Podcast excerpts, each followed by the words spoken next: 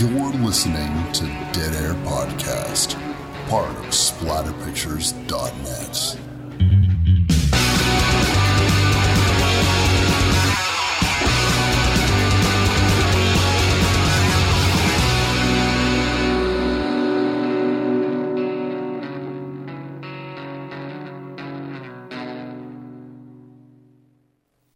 What's up, everybody? Wes, Dead Air Knife here with always. Typical Lydia. Today's show, we're going to be doing the fan requested video game adaptation 2006 film Silent Hill.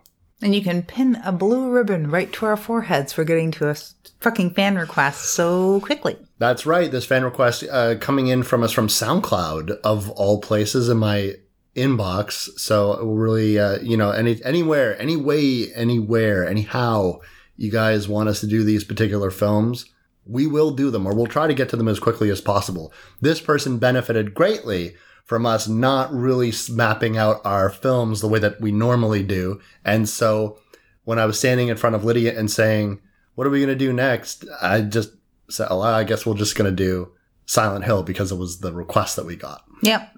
Yeah, much like the tone of Silent Hill, our fucking production schedule had the edge of a cliff in front of it, and that's it. A vast, foggy nothing. Yeah, this nebulous nothing. And we still have a hell of a lot of nothing. So at the end, we'll announce what we're getting into next, which will be a fucking shock surprise, I think. Um, but yeah, and it's not Silent Hill Revelations, but uh, It's not. No. no, it's not. Thank God. But um, yeah, I know it came at a perfect time. I've been wanting to watch this again for quite some time. I've been wanting to watch this again uh, since I got to see Centralia, which Okay. part of this the film version of Silent Hill is loosely based upon. Um, I've always liked this film. I know it has its naysayers, and I'm never really being clear why. Although, in discussing some of the differences between this and the video game franchises, it sort of comes to light as to where those fans would start to fall off. But Yeah.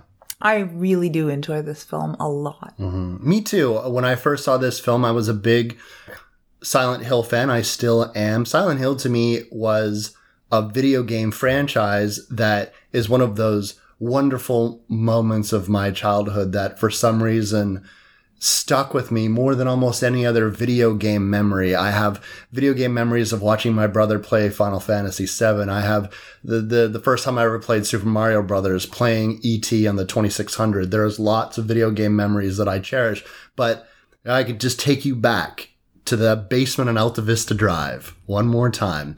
I can tell you that my brother used to hang out with a troop of guys as much a lot of people do when they're in junior high. They have their clique of eight closest friends that they just roam in packs with. I know I had mine when I was in high school. And they would routinely come down after school and play video games, watch movies, whatever, basically take over the entire basement. And it, I was farther away in my high school than they were, or even junior high. So they always managed to get home before I did. And one day they were all down in the basement and I came downstairs and they're playing Silent Hill. They had just popped the game into the PS1 and it was this awesome experience of watching them play. And at first you're just this dude roaming around this very foggy street. And I remember saying something oh so clever like, what is this? The pedestrian game? Because there was nothing. There was no enemies. There was nothing. I didn't know what the hell they were doing. They would go into houses. They would get scared at nothing and they would pass the controller to each other. And it wasn't until you find out where you're supposed to go, you turn that corner, you see the red blood, and then this disgusting inside out baby thing comes out. I love when people are try to explain the creatures in Silent Hill. It's my favorite thing in the whole planet. Yeah, and and then you go, uh, everything goes black, and then all of a sudden you're in the Silent Hill world, and then you go to the school and you do all this stuff, and eventually, you know, get to the hospital, see the nurses, meet the cop, all that great stuff. But in the meantime, it was watching all of these guys pass the controller to each other, getting scared. They're all collectively using their brains. Probably a lot quieter than they normally are down there. a lot quieter and also collectively trying to figure out the puzzles. My brother was very good at doing video game puzzles. And so there's this part with the piano keys and my brother's very musically inclined and so it was all about okay this note is doing this this note is doing that and and figuring out because you had the bloody fingers on that. And i don't want to get into a whole thing about uh, like that entire experience but needless to say it was something that i loved very much. It rocked your little tiny world. it rocked my little tiny world and and from that point on anytime that uh, the silent hill games got a release of any kind we would we, we we were renting them a lot because you know video games are you know expensive and shit and we we tended to gravitate towards silent hill more so than other survival horror I mean, genres. Alone in the Dark was another one of the titles that was quite popular. Yeah, Alone in the Dark, a Resident Evil. Yeah. What back when it was originally a, a, a, horror a, a horror, a, su- a survival horror title. Mm-hmm. I mean, you know, everything from like the PS2 era, from uh, Fatal Frame to um, Haunting Grounds. Uh, these were the games that were very prominent in my house because my brother was such a huge survival horror video game enthusiast, and but games like this really owe a, a- debt of gratitude to Japan, and not only does uh, like Konami and all the these are Japanese companies that have created these games, but survival horror is a massive subgenre of video games in Japan, and it always has been, and to the point in which games that owe a lot of survival horror to, uh, survival horror heritage to, like Sweet Home for the NES, Clock Tower for the uh, Super Famicom, which is the Super Nintendo. And, and stuff, things that were never released here. Um, th- if you go back and you play those games, they're very reminiscent of Silent Hill, where you have a sort of uh, you're basically weak against all monsters. Uh, you have to solve a lot of puzzles. It's it's a lot of you know going this way instead of that way. That type of stuff. Sweet Home in particular, there's a very huge story. And again, Sweet Home also has a film adaptation, which I've been trying to get my hands on for Oh, really? for years, and I would love to eventually do that for the show because that and like talking about the Famicom game would make me very very happy. But um, and and so Silent Hill coming out later in, in terms of all these uh, these sort of OG survival horror games. This was 1999, I believe. And stuff like Resident Evil another really big survival horror was 96. So like this game came out later. It was quieter and they've always been quieter games very uh, dependent on puzzle solving, very dependent on. It wasn't like Resident Evil where all of a sudden by four you were just you were shooting so many zombies and you're doing all this badass shit. Is like you were always kind of just a regular person. You weren't a super cop. You know what I'm saying? Yeah, you either had some sort of misadventure or you're chasing after somebody and ended up with your mm-hmm. poor sucker ass in Silent Hill. Yeah, exactly. And so when this film came out, I thought it was great. And not unlike a lot of video game adaptations where people hated them. I mean, and there's been horror video game adaptations that people can't stand. Um, you know, Alone in the Dark comes to mind. People can't stand that movie. Um, House of the Dead. And the Uwe Boll stuff, of course. Oh, yeah, gets for sure. Down, of course. Yeah. For- with good reason. Yeah. It's hard to adopt. Even some of the ones that, like, even the Resident Evil films, people shit on a lot of, Yeah. Mm-hmm. those because either they don't follow the games. People are expecting a character they don't get to meet. Yeah. Uh, characters are, are vastly different. Yeah. In- in very minimalized Yeah. Or like it's just absolutely not like the game at all. Mm-hmm. And that's like it's impossible. It's fucking impossible to do. So Yeah. I mean, Chris and I covered Corpse Party, Ah. where the stories and the books and the manga and the film all are very, very similar. Very Mm-hmm. same characters. Everyone's very similar. So I can't see people having those complaints. Then Mm-hmm. again, that's all very Japan centric. And there aren't as many fans over here or as many fans that have lived through every iteration of the franchise. Mm-hmm. Where people here have, a lot of people have lived through every iteration of the franchise of Silent Hill. So Mm-hmm. they have all their little fucking opinions and stuff.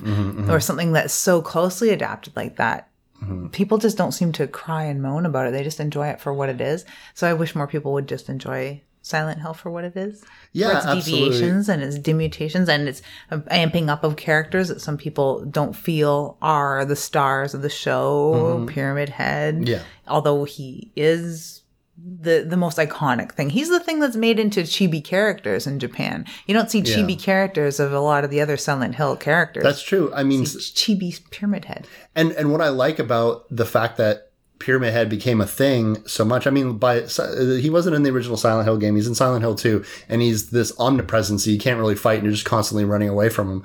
What I like is that it organically became Silent Hill's Mario. You know what I'm saying? Like Yeah. it, it wasn't just like here's our logo, here's our character. It's fucking Mario, it's Sonic, it's Crash Bandicoot. No, it it was just people gravitated towards it. So listen, if if anyone has a problem with Pyramid Head being the most iconic thing or the nurses, they can just go ahead and take a look in the mirror because it is the fan base that dictated these were going to be the most iconic things from the series. Entirely, because otherwise, how do you explain Silent Hill? You like a, a, a foggy church? That could be anything. that could be fucking anything. So sorry, you got an icon.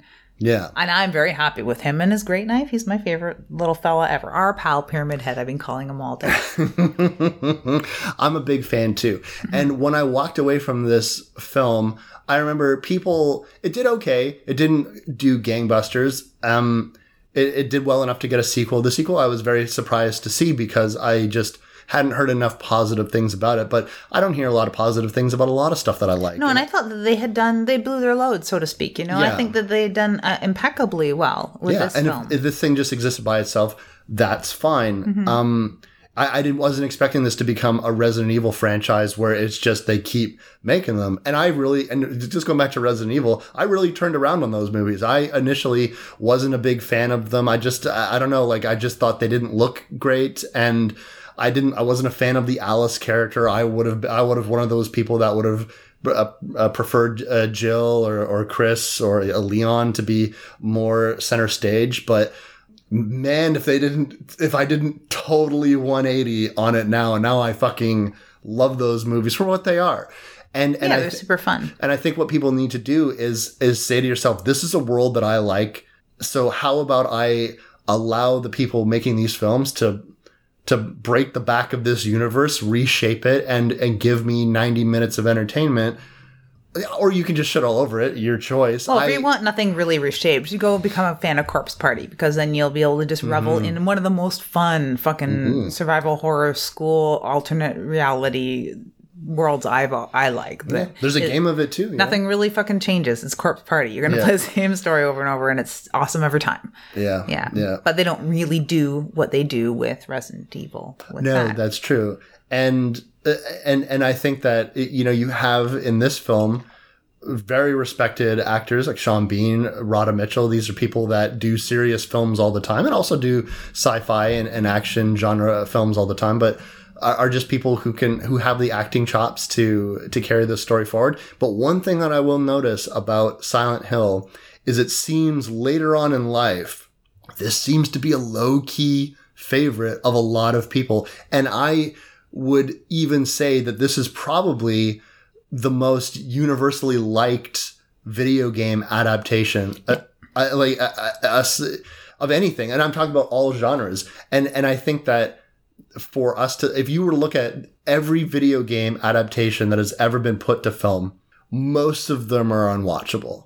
yeah. Um, some of them I like quite a bit. I, at the time, like when Mortal Kombat came out, I thought I thought that's as good as it's ever going to get because I had already lived through the Super Mario Brothers movie, and so you would just think to yourself.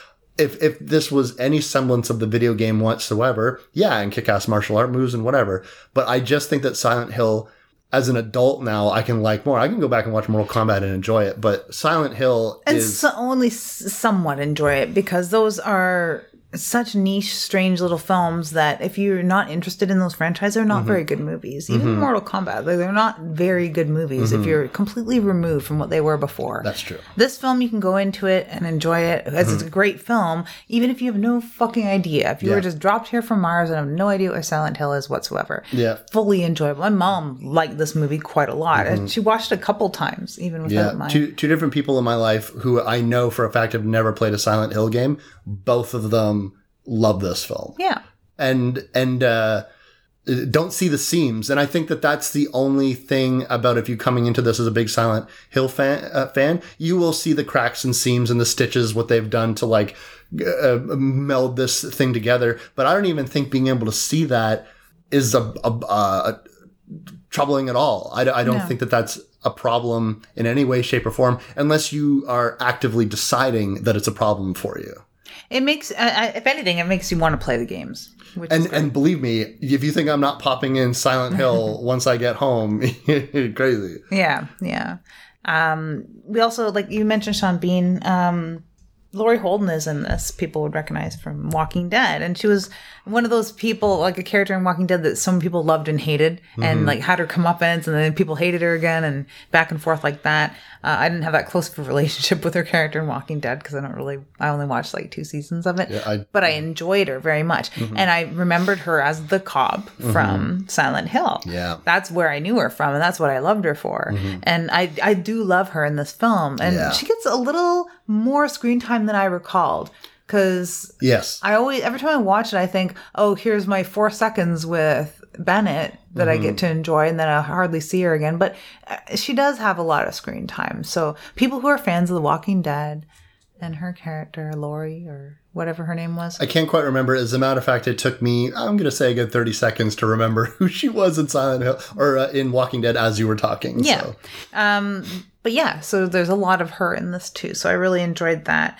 Uh, the child actress does an okay job. I like her much better later in the film. Yeah, she's very good later in the film. And she grew up and uh, she was on that uh, Canadian sci fi show Dark Matter, which she's quite good in. Oh, really? Okay, yeah, yeah. I, I recognize her pictures now. She's she's the green haired chick that's really good at tech and stuff like that. Dark Matter is a, is a cool little niche little sci-fi series. I think it's neat. Now, for the fun Canadian link to all of this, my favorite gentleman friend next to Chris from Bind Torture Cast in the US is got to be our pal Pyramid Head. Oh, Yeah, I've done a couple photo shoots, like catching up with pyramid heads uh, in cosplay at different conventions because there's usually a pyramid head. I've Yeah. seen many iterations of pyramid Yeah. head. I've seen female pyramid heads. I've seen all kinds of red pyramid. I've seen lots of different pyramid heads. I've seen lots of fucking nurses too. But we'll talk about that- later.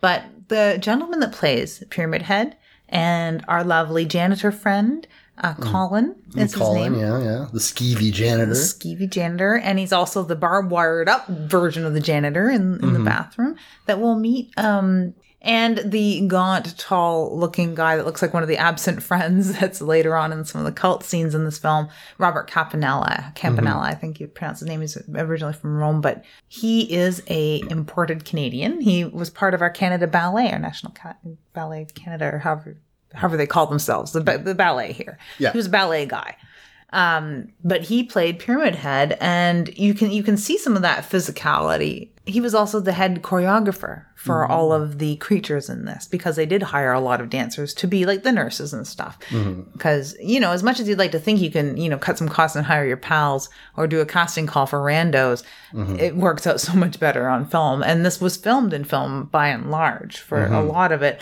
So you really need to have people that are really fit into their roles properly to be able to catch them properly. un- understand how the body works, you know, and, and that seems like something that is such a understand how your body works. What do you mean? I know how my body works. Mm, there's people who are dancers, who are in martial arts, or who are just very athletic and physical people. They just have a better understanding of their own body mechanics and are better at duplicating things. If you want someone to, it's almost like in art when they say before you start breaking the rules of the anatomy, you first have to understand the anatomy. yeah. It's the same thing in in in uh, in a quite a literal sense. They understand their anatomy so well, they know exactly how to make themselves look unnatural. So the walking of the nurses is so fantastic. The the the armless guy sauntering around with his knees inward. You know, anyone else like that could look hokey Yeah. but you know you you really especially if you're going to be working with live actors right So you see so many pyramid heads, you think, oh, well, he's not quite doing it. He's not quite doing this right. He doesn't quite Yeah. fit the part. He doesn't quite look this. He looks like this butt. Mm-hmm. There's always those butts. It's because, well, he's not a ballerina. and unfortunately, to be this big, brooding, scary, tall, Mm-hmm. fucking nightmarish gentleman Mm-hmm. that Pyramid Head is, you need to have cast a ballerina. Mm-hmm. Uh, he's a Torontonian, a friend of mine. Um, she wasn't dating him at all because he's he was in a relationship, uh, from what I understand. But they were very, very close, and she had the hugest crush on him from afar. So I got to hear like bird's eye view of a lot of what his uh, emotions were since he left the ballet, which was kind of cool. But so I've got a soft spot for Pyramid Head. Not only a soft spot for Pyramid Head as Pyramid Head, but a soft spot for the actor that played Pyramid Head in this film. He did a fucking impeccable job. oh so, yeah yeah. you, you know it's one of those things where if if you were to hold that prop knife and Now imagine that this thing weighs 800 pounds because it doesn't weigh 800 No, pounds yeah. because it's a movie prop, but also you can move it. So to give you an indication about how strong your character is, so your character's super strong, but this thing's also super heavy. Go. Yeah. you, you know, like that type of direction would baffle a lot of people, and this guy nails it. I believe the weight behind the thing that he's dragging. Mm-hmm. And of course, you know, editing and sound effects help too, but Oh that it all starts with that physical performance. You need a spine to build all of this muscle and guts onto.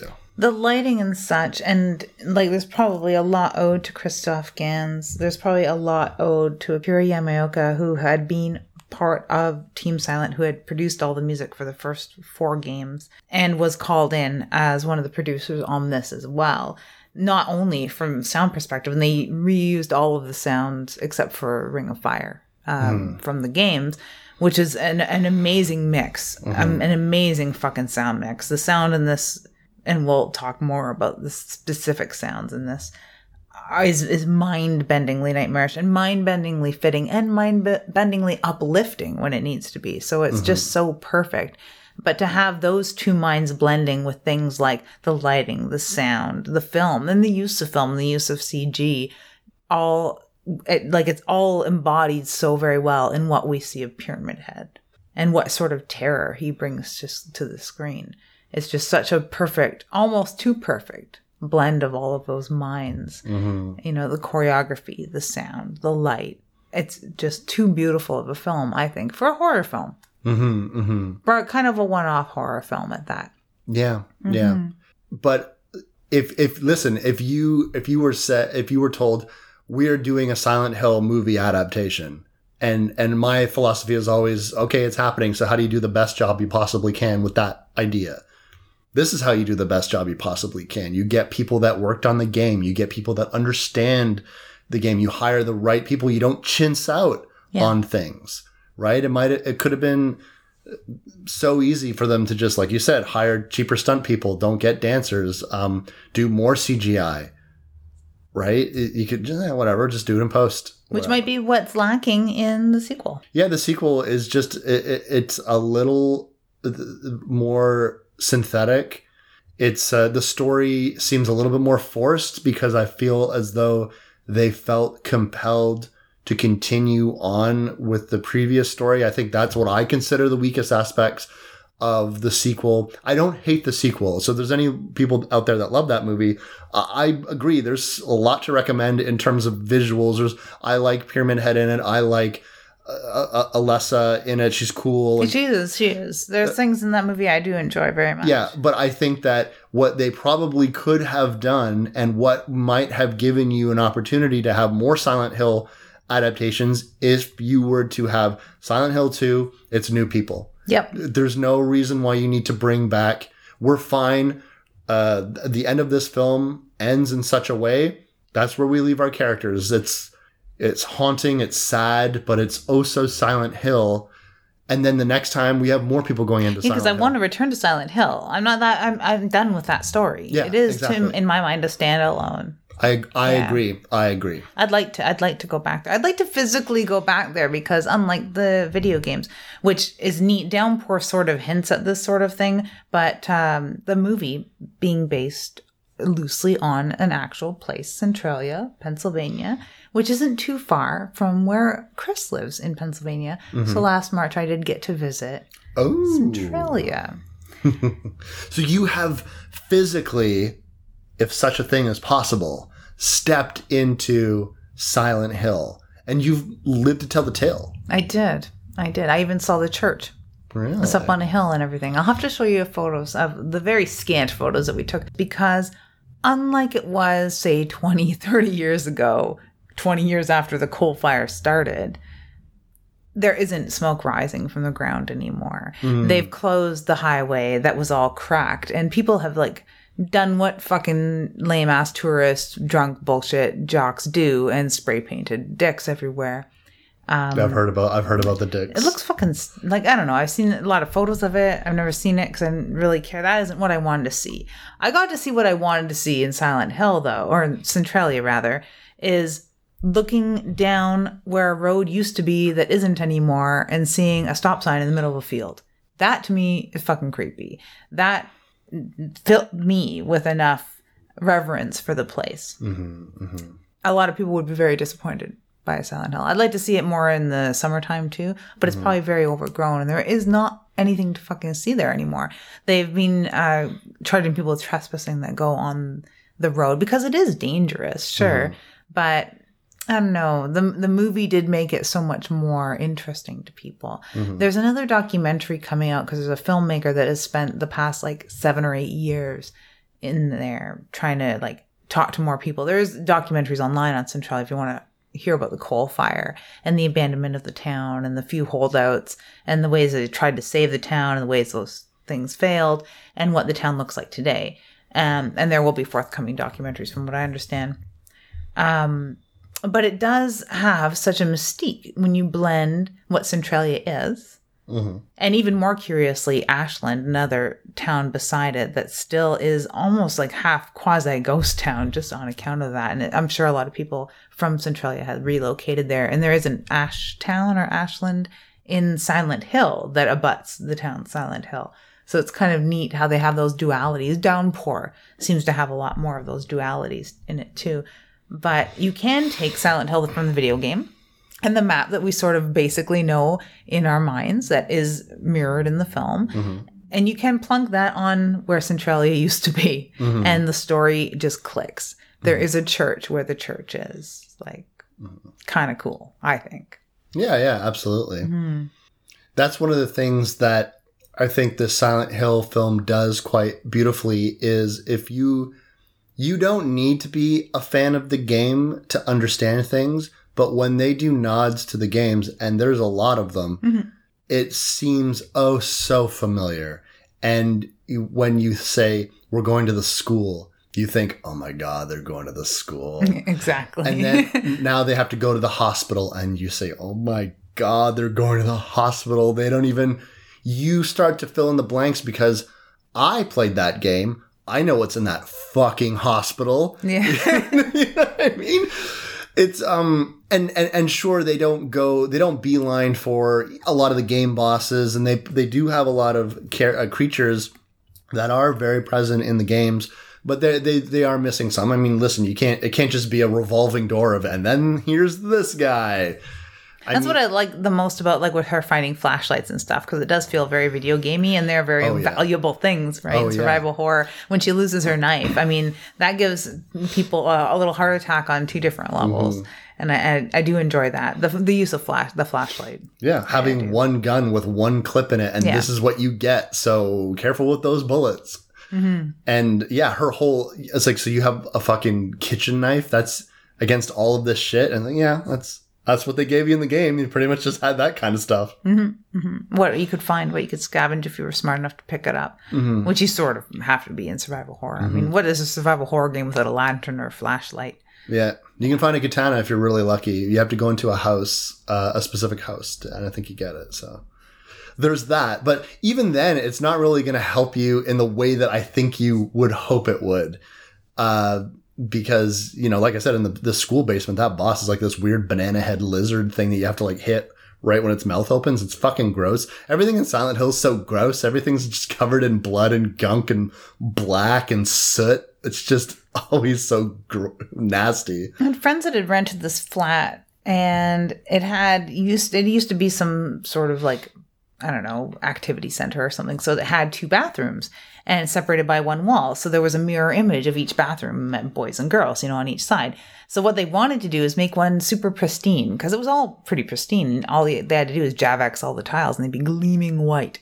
And then they wanted to take the other side and make it a Silent Hill version. And not like be grimy and gross, but like permanent, permater. They wanted to make it permanently fucking fucked up and make the light flicker permanently. Not just mm. like wait till it started burning out, but like make this Silent Hill version of it all and put it like a little fog machine in there from time to time, I guess. I don't know, make it super creepy. They never got around to doing it, but I would have loved it. And they wanted my input too, because they were like, you can help us figure out ways to like permanently make this look dingy and fucked up. Mm-hmm. Yeah. And it's crazy how that mist, that fog, that ashiness has become so iconic. There's not a single fucking foggy day mm-hmm. in this city that I do not see. And this has nothing to do with me having a certain isolated circle of friends on my Facebook. I have a lot of friends on Facebook from all walks of life. And I don't think a fucking foggy day in Ottawa goes by that I do not see a, re- a direct reference to, oh my god, it's like Silent Hill out. Or alternatively, they'll say The Mist, but it's mostly Silent Hill. Almost always Silent Hill. I've never, I've definitely taken a picture of Parliament buildings in the fog and posted it. Called said Silent Hill because it's funny because it's Parliament Hill. But whatever. Yeah, I, I see it too because if I'm not doing it, somebody is. Right? Yeah, exactly. Or you think it. You walk out on a foggy day and you think Silent Hill. You see a stairwell going Mm-hmm. down into fog. yeah.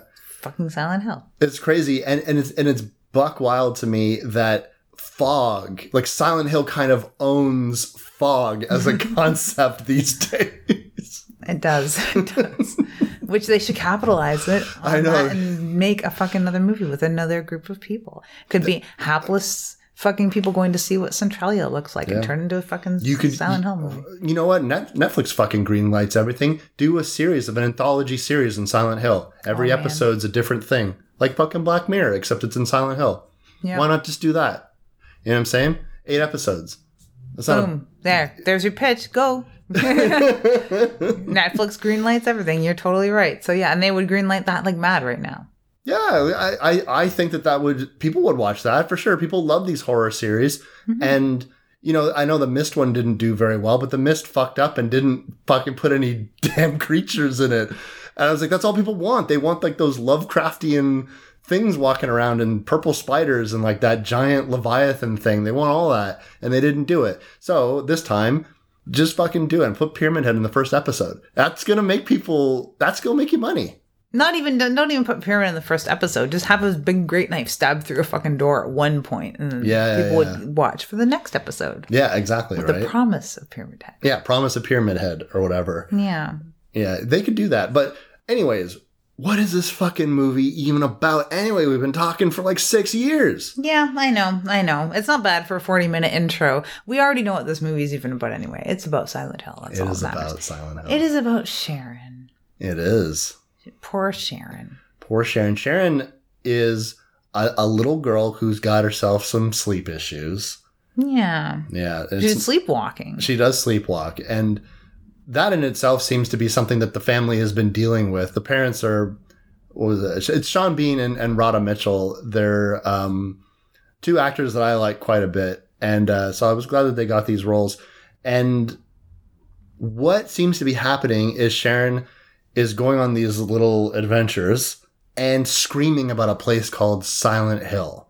Uh, then she wakes up and has no memory of any of it. they do this juxtaposition, and this carries on through the film, of course, because you're going to have this like real life, this foggy limbo, and the other world. Mm-hmm. There's a lot of juxtapositions between the looks of these places, the film techniques used in these places, the lighting techniques used in these places, and we get a tease of that right here because we get um, Sharon has slept walked out into a bridge or something, and it's the middle of the night in the storm, and there's like noise and trees, and under the bridge sounds a lot like Silent Hill sounds later when we're in the other world. It sounds horrible and scary, and there's screaming, and then smash cut basically to daylight and an idyllic field where Sharon and her mom are kind of talking over this, like, you know, sleepwalking Silent Hill stuff. Well, what we're going to do is go there. No, we're not going to take daddy because she's been having these nightmares about Silent Hill, sleepwalking, very dangerous nightmares about Silent Hill. And it's gotten her mother to the point that she needs to do something about this. And she thinks it'll help her daughter for them to go and find this place, try and mm. unlock whatever it is that's tormenting her. I like that juxtaposition though between the dark and scary, the screaming, and the bright and the idyllic, and the softer mm-hmm. music and the sweetness and the very close mother daughter relationship.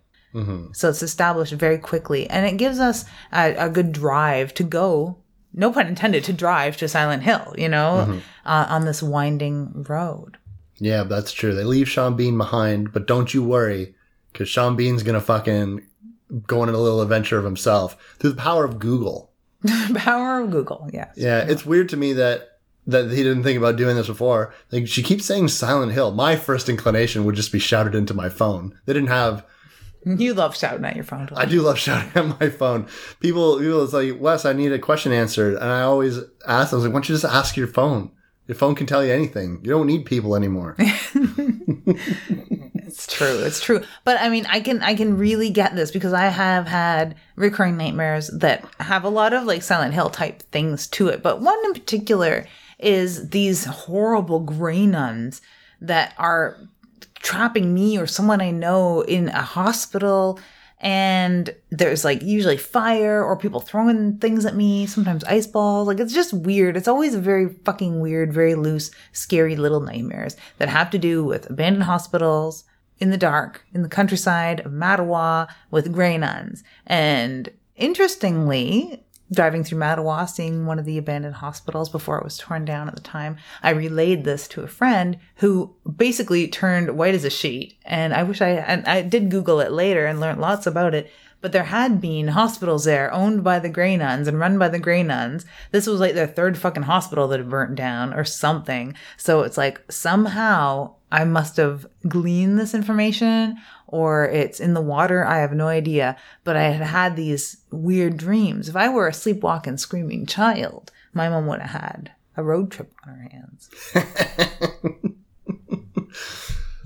I'm still terrified of Grey Nuns. No thanks to the void, but I'm still terrified of Grey Nuns because of that. I don't know what it is. There's nothing terrifying about Grey Nuns, but yes.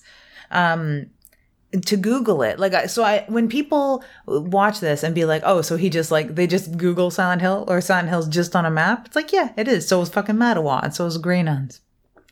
I get Right. it. I believe it. And it gives you a, a, a probable drive to go to this place mm-hmm. where a lot of movies do fall flat with like, well, why would you go there? Or as if that place exists. Mm-hmm. Totally, I'm there. I believe it.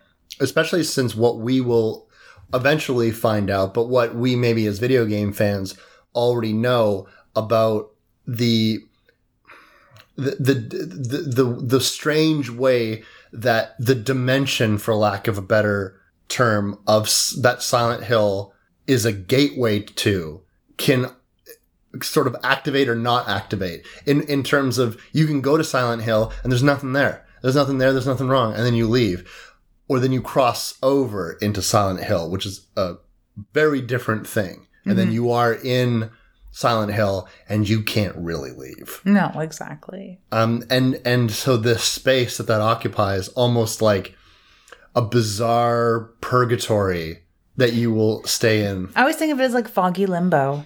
Yeah, That foggy limbo because you know, I'm sure that you could end up on the other side too and never leave there. That would be just nightmarish. or or, or or or Dante's Inferno, right? It's like these layers of hell. I mean, mm-hmm. listen, the first things that you see in the game and in the movie are these inside out babies, these toddlers, these weird infants, almost like oh, I don't know, the lost souls of dead children, the unborn, Something like that. something like that, right? That we that w- that we know so well from literature, and and how you're always descending into Silent Hill. There's always more levels, cavernous fire getting hotter and hotter because it gives way to this weird industrial scape. Uh, it's like a steel mill almost in a lot of places, right? It just keeps going down and down and down, and you're going to the bowels, right? Mm-hmm. Which I what I like how Silent Hill and Centralia can overlap in that way, mm. where you know you don't really get you, you get different explanations as to why these realms exist in this city, but you could always just be like, oh well, they burnt their way down to it. That's Yeah. how the coal fire did it. Yeah. just blame it on the coal fire. Yeah, the coal fire it, because and and also I like the idea of there's quite literally a coal fire burning eternally underneath this place, but there's also a figurative gateway to hell essentially mm-hmm. That is burning eternally. that is burning eternally that will escape. Mm-hmm. Now, on her way to Silent Hill, she encounters a nosy flatfoot. A nosy flatfoot. Deck Yeah. cop, deck cop. Yeah, fucking Eric, Bennett. the hot Erik Estrada from Chips. The fucking Oh, that one. yeah, she's pretty hot. Yeah, she's I love those shades. And like you had pointed out that her helmet is maybe not the sexiest thing about her. Well, maybe not, but it, because to me, it she has this aesthetic of uh, a or very I was going to say like a cartoon cop, but really a video game cop because she's got the the the big shiny gold badge and the blue shirt and the giant biker helmet and if you were to say could you draw me a stereotypical cop it would look like that or it would look like you know like the the navy blue pants and the bright blue shirt and the the build cap that they all wear and shit like that and you probably have a mustache Mm-hmm, mm-hmm. Now, this cop, um, there, there's another juxtaposition here that I really like when they're kind of racing through the twisty mountain pass road, uh, which is weird. I don't know if there's mountains in Maine, but whatever, because it's supposed to be in Maine. But um, it's like a very beautiful overhead shot. They got a really nice crane shot of like these trees in the mountain road, and the colors are like kind of blues and purples of sunset. It's really pretty. And then we're slammed into squelching radio. It's a high speed chase. There's a screaming child, um, and a car accident, which smash cuts us into the foggy limbo. it really gives you this abrupt entrance into Silent Hill. It's ethereal, it's weird, it's snowing ash. What's with the car crashes in Silent Hill, though? Is that like their favorite way to get you in there? Yeah, and, and it and it opens up this question of are they just dead? Yeah. Do you have Immediately, yeah. do you have to just die to get into Silent Hill proper? And and and so your spirit exists within this place. Your body and and soul are taken to this purgatory, this So we'll all visit Silent Hill one day. In a way, yes, we Oh, all will. goody. Because and but it also seems like you are chosen through car accidents. because even even her cop, Bennett, when she's chasing her after Radha Mitchell takes off, when she's trying to investigate the, the vehicle, because she thinks even even Bennett has an accident. We don't see that accident. She flips out on her bike, but she has an accident before she enters Silent Hill as well. So it seems to be that car accidents are your key, if you will, your big iron skeleton key into Silent Hill proper. I like this first shift into the foggy limbo of Silent Hill. It's such a pretty little town. Like I would live there forever, and it looks like there's nobody around for miles. And it's got that perfect um, temperature-looking weather where I think I could just traipse around all day and be the happiest girl in the world. No blinding sunlight. It looks warm enough. What about all that ash getting everywhere? It's fine. Ash blows away. Not that there's any wind there in Silent Hill, but whatever. Mm-hmm. I, I I'd cope. Yeah. Same way you cope with falling leaves this time of year. I would cope. It looks very pretty. Sure, Rose is looking for her daughter, Sharon, who seems to be running around town and not listening to her. I don't really understand this at all. So I'm assuming that it's not Sharon whatsoever from the get go because her daughter wouldn't be running away from her unless she's disoriented or sleepwalking, I guess. I don't know. And in, and in Sharon's first vision, it, we see an overhead shot of this strange little girl that looks similar but a little bit different. Like she's going through a goth phase. Yeah. So it might or might not be her. it might or might not be her. This probably wouldn't seem so strange to Rose, given the fact that her daughter has a penchant for sleepwalking, anyways. Yeah. So she thinks she might just be doing that. She was asleep in the back seat, although beforehand she was screaming and telling her to turn off the radio. So Yeah. So as much as I like the shift to the foggy limbo that is Silent Hill, we have another shift coming up, and it's one of the first real heralds of nightmare visions within mm-hmm. this film. And I could see it catching people off guard if they don't know what they're in for. We get the sound of the klaxon, air raid sign, the universally understood danger Yeah. culture. Very much. And at the time, Rose is creeping around the town. It's an already creepy fucking town. She's in a creepy stairwell and all the light dies away. So it's suddenly nighttime from mid daylight to sudden nighttime. And paint starts peeling and ashing and floating up. It's that's the weirdest, like subtle disintegration that happens when it's going from this other world to the foggy limbo. That is my favorite thing is the use of ashes. There was ashes in the air beforehand. That's what most of the fog is, it seems. But now things are burning away. Mm-hmm. So you end up with what you had alluded to earlier as like this steel mill. Everything looks like a fucking burnt steel mill mm-hmm. all of a sudden. Mm-hmm. And she has her Zippo, She does. her trusty, rusty Zippo. Yeah, it's going to be your light source. I could think of better light sources, but if that's all you got, then that's what you got. Mm-hmm. The first thing that comes to mind. And luckily for her, it's a movie Zippo, so it won't burn her hand in three minutes, and it has a flame about a foot high. It's true. it's a, it's almost a literal torch. But she is following this shape that she assumes to be her daughter. This is where she encounters her first bit of horror in that in the form of a crucified gas mask man on a chain link fence just bleeding profusely. He is alive, Yeah. such as that is, but then she encounters something weird.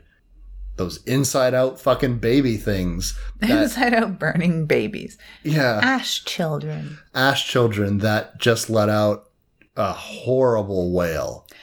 Oh, I think that's just what most children sound like. They sound like, you know, that sound when you're, you know, on a bus or in a cafe and someone has a screaming infant. That's what they sound like. Yeah, a horrible, blood curdling hmm. wail. Yeah.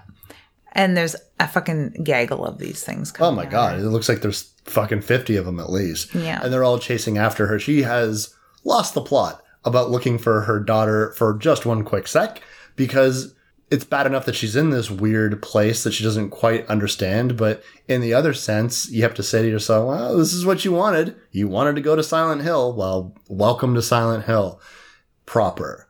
And when she escapes from this place, these baby things start to drag her away, but then all of a sudden she awakes and it's over. She's still in Silent Hill. There's still that fog and ash everywhere. But it's daylight. But it's daylight. And we're listening to some Johnny Cash. which is the only song in this that is not Yamaoka.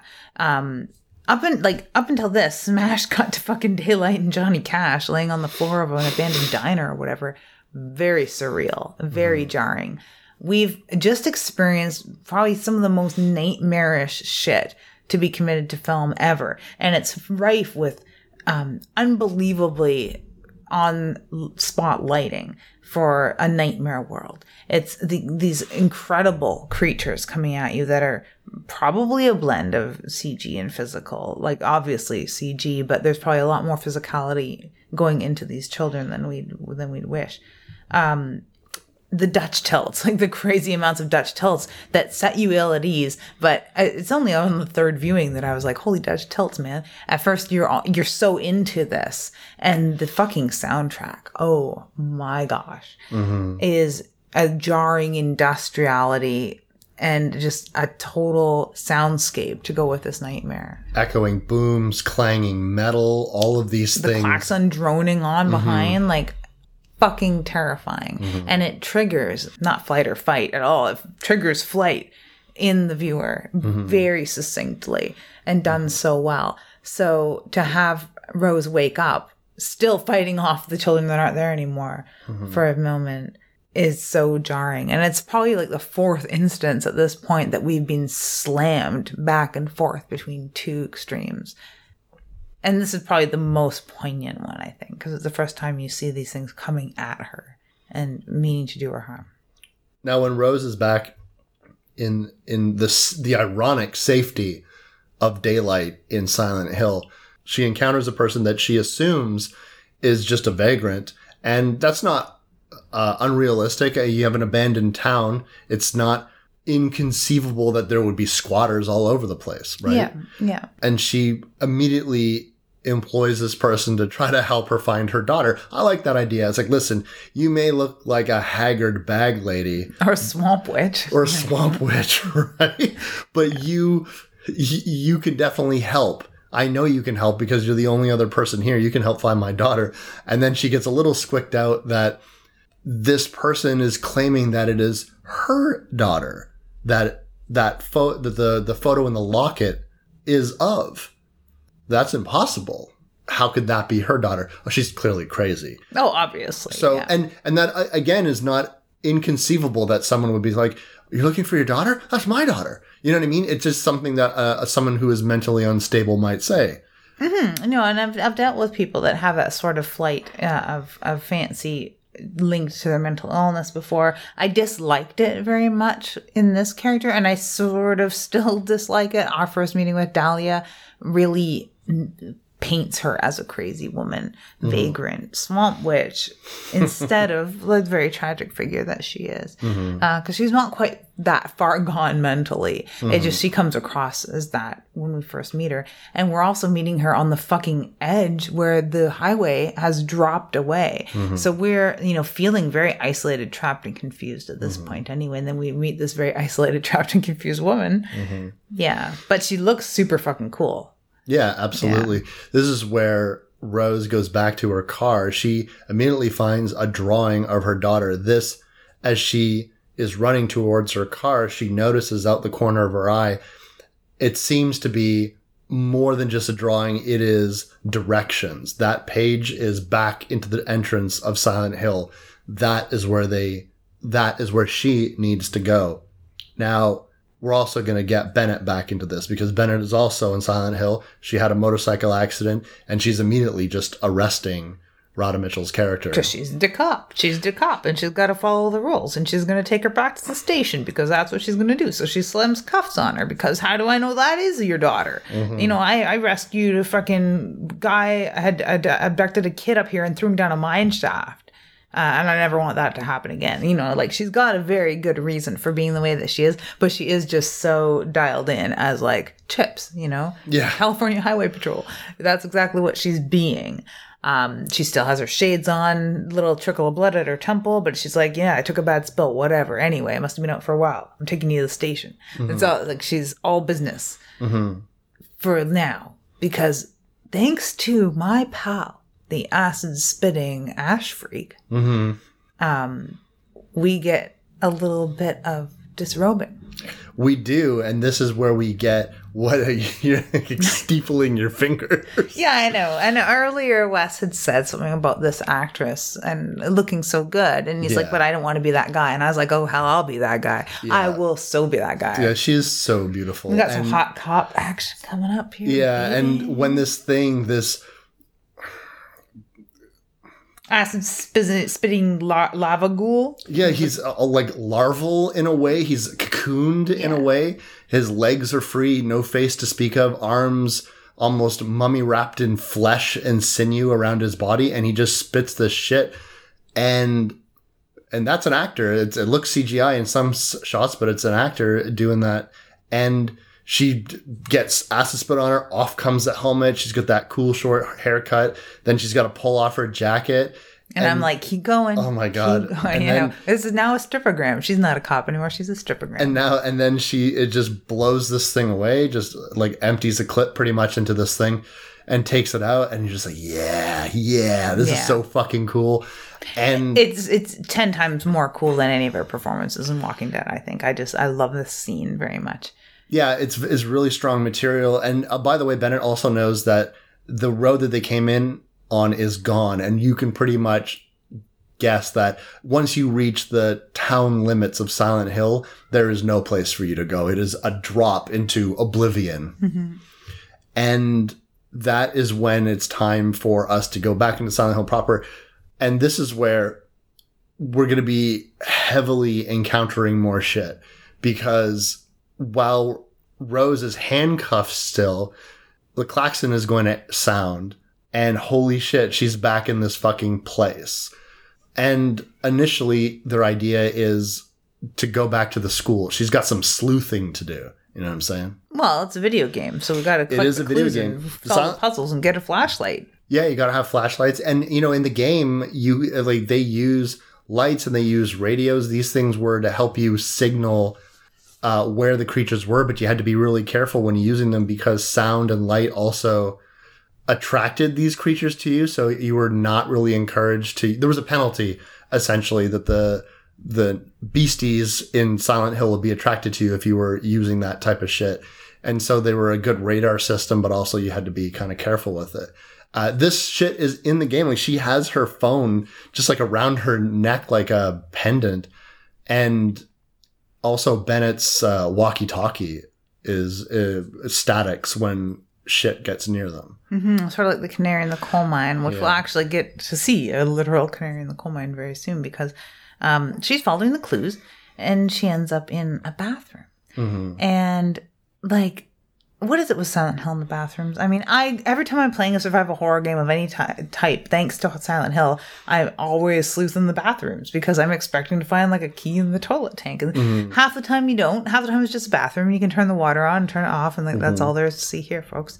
But then the other half of the time, you treated to some some barbed wire hooked up weird contortion dead mm-hmm. janitor or something. Yeah, I think it's like this juxtaposition, uh, as I was saying when we were going, of uh, clean versus dirty.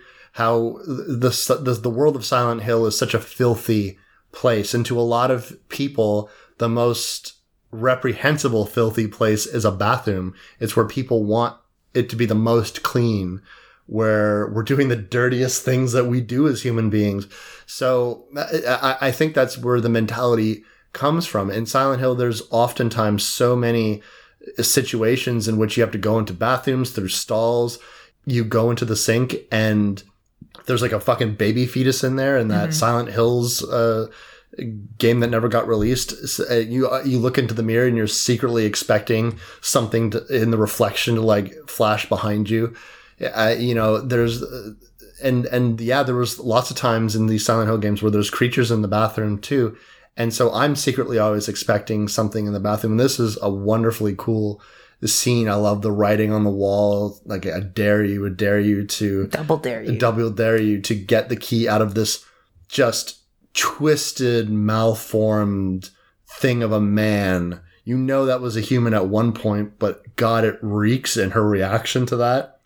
I just think I can't imagine how Silent Like at one point, you're like, "Can you imagine how it smells in there?" And I, without missing a beat, let Wes know that that's his job because every time we're watching something that has any, you know, picture painted that it might smell bad, Yeah. Wes is there thinking Yeah. stinks. thinking that place fucking is vomit inducing and i think that it is and so sure enough she's got to pull this disgusting thing like it's a goddamn saw movie out of this thing's mouth and uh, to go forward but it is so video gamey but not hokey Not at all. you know what i'm saying like it doesn't seem like oh my god here's the fucking video game aspect but it's paying real tribute to the fact that this is a huge aspect of the Silent Hill games. You are finding papers, letters, you are looking at documents, you are finding keys, you are Following clues you find in the desk in the school, and Yeah, like yeah. that school really reminds me a lot of Heavenly Host. Like, just I got Corpse Party on the brain, right? Mm. yeah, but yeah. yeah, it does remind me a lot of Heavenly Host. I've been playing it recently for my 3DS. Oh, so, yeah? yeah. enjoying it. Oh yeah, yeah, I love that game. It's a great story. hmm Yeah, I find like the guys because we haven't forgotten about her husband, Chris, entirely, which I find like the more boring aspect of this fucking movie. Oh, because yeah. yeah. but they are coming into the town as well because her husband has followed her to Silent Hill, Mm-hmm. and the reports of her jeep have been made, and the cops are there investigating where she might have been and where their cop is because they can't find Bennett. So they're looking for this owner of this Jeep and this missing cop. And Chris shows up on the scene and they report that like there's no foul play. There's no sign of his wife and there's no sign that anything bad has happened to her, but her Jeep is abandoned. Mm-hmm. They also know that they're missing one of their deputies. Yeah. So they're scouring Silent Hill. So he is in Silent Hill proving that point that you can just walk on through Silent Hill or you mm-hmm. can walk into the fucking boggy limbo that is Silent Hill. It's really up to Silent Hill. So mm-hmm. the men at one point are racing around the school looking for her, looking mm-hmm. for Rose and yelling her name and stuff and it's very brightly lit. It's like uncommonly brightly lit. Mm-hmm. And at the same time, we have juxtaposed visions of Rose um, running through the school in that foggy limbo. She finds a desk and there's two fresh handprints on it. One of the palms is revealed graffiti that says witch. Yeah, it seems to be carved all over the desk, but she's pretty sure this is her daughter because they're fresh. Everything's covered in dust, ash, whatever. Yeah, and they're little girl hands. Yeah. hmm Now, inside of the desk, there is uh, schoolwork in there signed with a, a young girl's name named Alyssa, uh, raising questions. But this seems to Rose seems to get the inclination that perhaps there is someone in the town named Alyssa that she might be mistakenly going through. She's connecting the dots. The interesting aspect of Sean Bean's character simultaneously sleuthing around going as, on his fucking Sean Bean adventure is that they are going to give us the background of this place, what happened, and the characters that we have yet to meet in different ways. Sean Bean is going to go a traditional way. If this was a haunting story, Sean Bean's way would be the way that most things would go. He's going into halls of records and he's talking to police officers. The cop that he's with just so happens to have been from Silent Hill when he was much younger. His father owned a barber shop, which uh, I think actually we reveal later is a lie. But um, but there's something going on. There's people know something, but these records of Silent Hill are sealed. And all you need to know about Silent Hill is there's a coal fire, lots of people died, most bodies were never found, and no one goes up there. And, Which, like, to me, I wish that Amy were sitting here because I, if I could channel Amy. Because Amy Vosper um, has done so much work academically on the film and the feminine and horror film, quite specifically. Uh, pretty soon she'll be Dr. Vosper if she isn't already. I need to double check on that.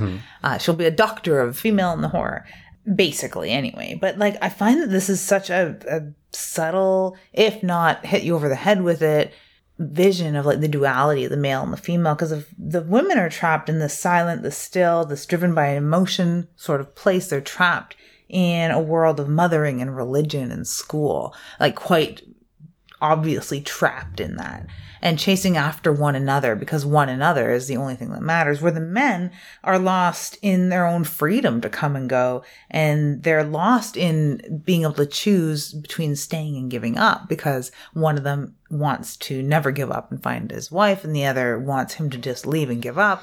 And like they're just sparring with one another. And they're sparring um with one another with like logic and facts and procedure. There's nothing to do with like child rearing or religion or education and none of those things come into play in the men's brightly lit safe world where these women are in, in this world that is constantly under threat and where they're pursued and lost the environment themselves is what's dangerous to these women.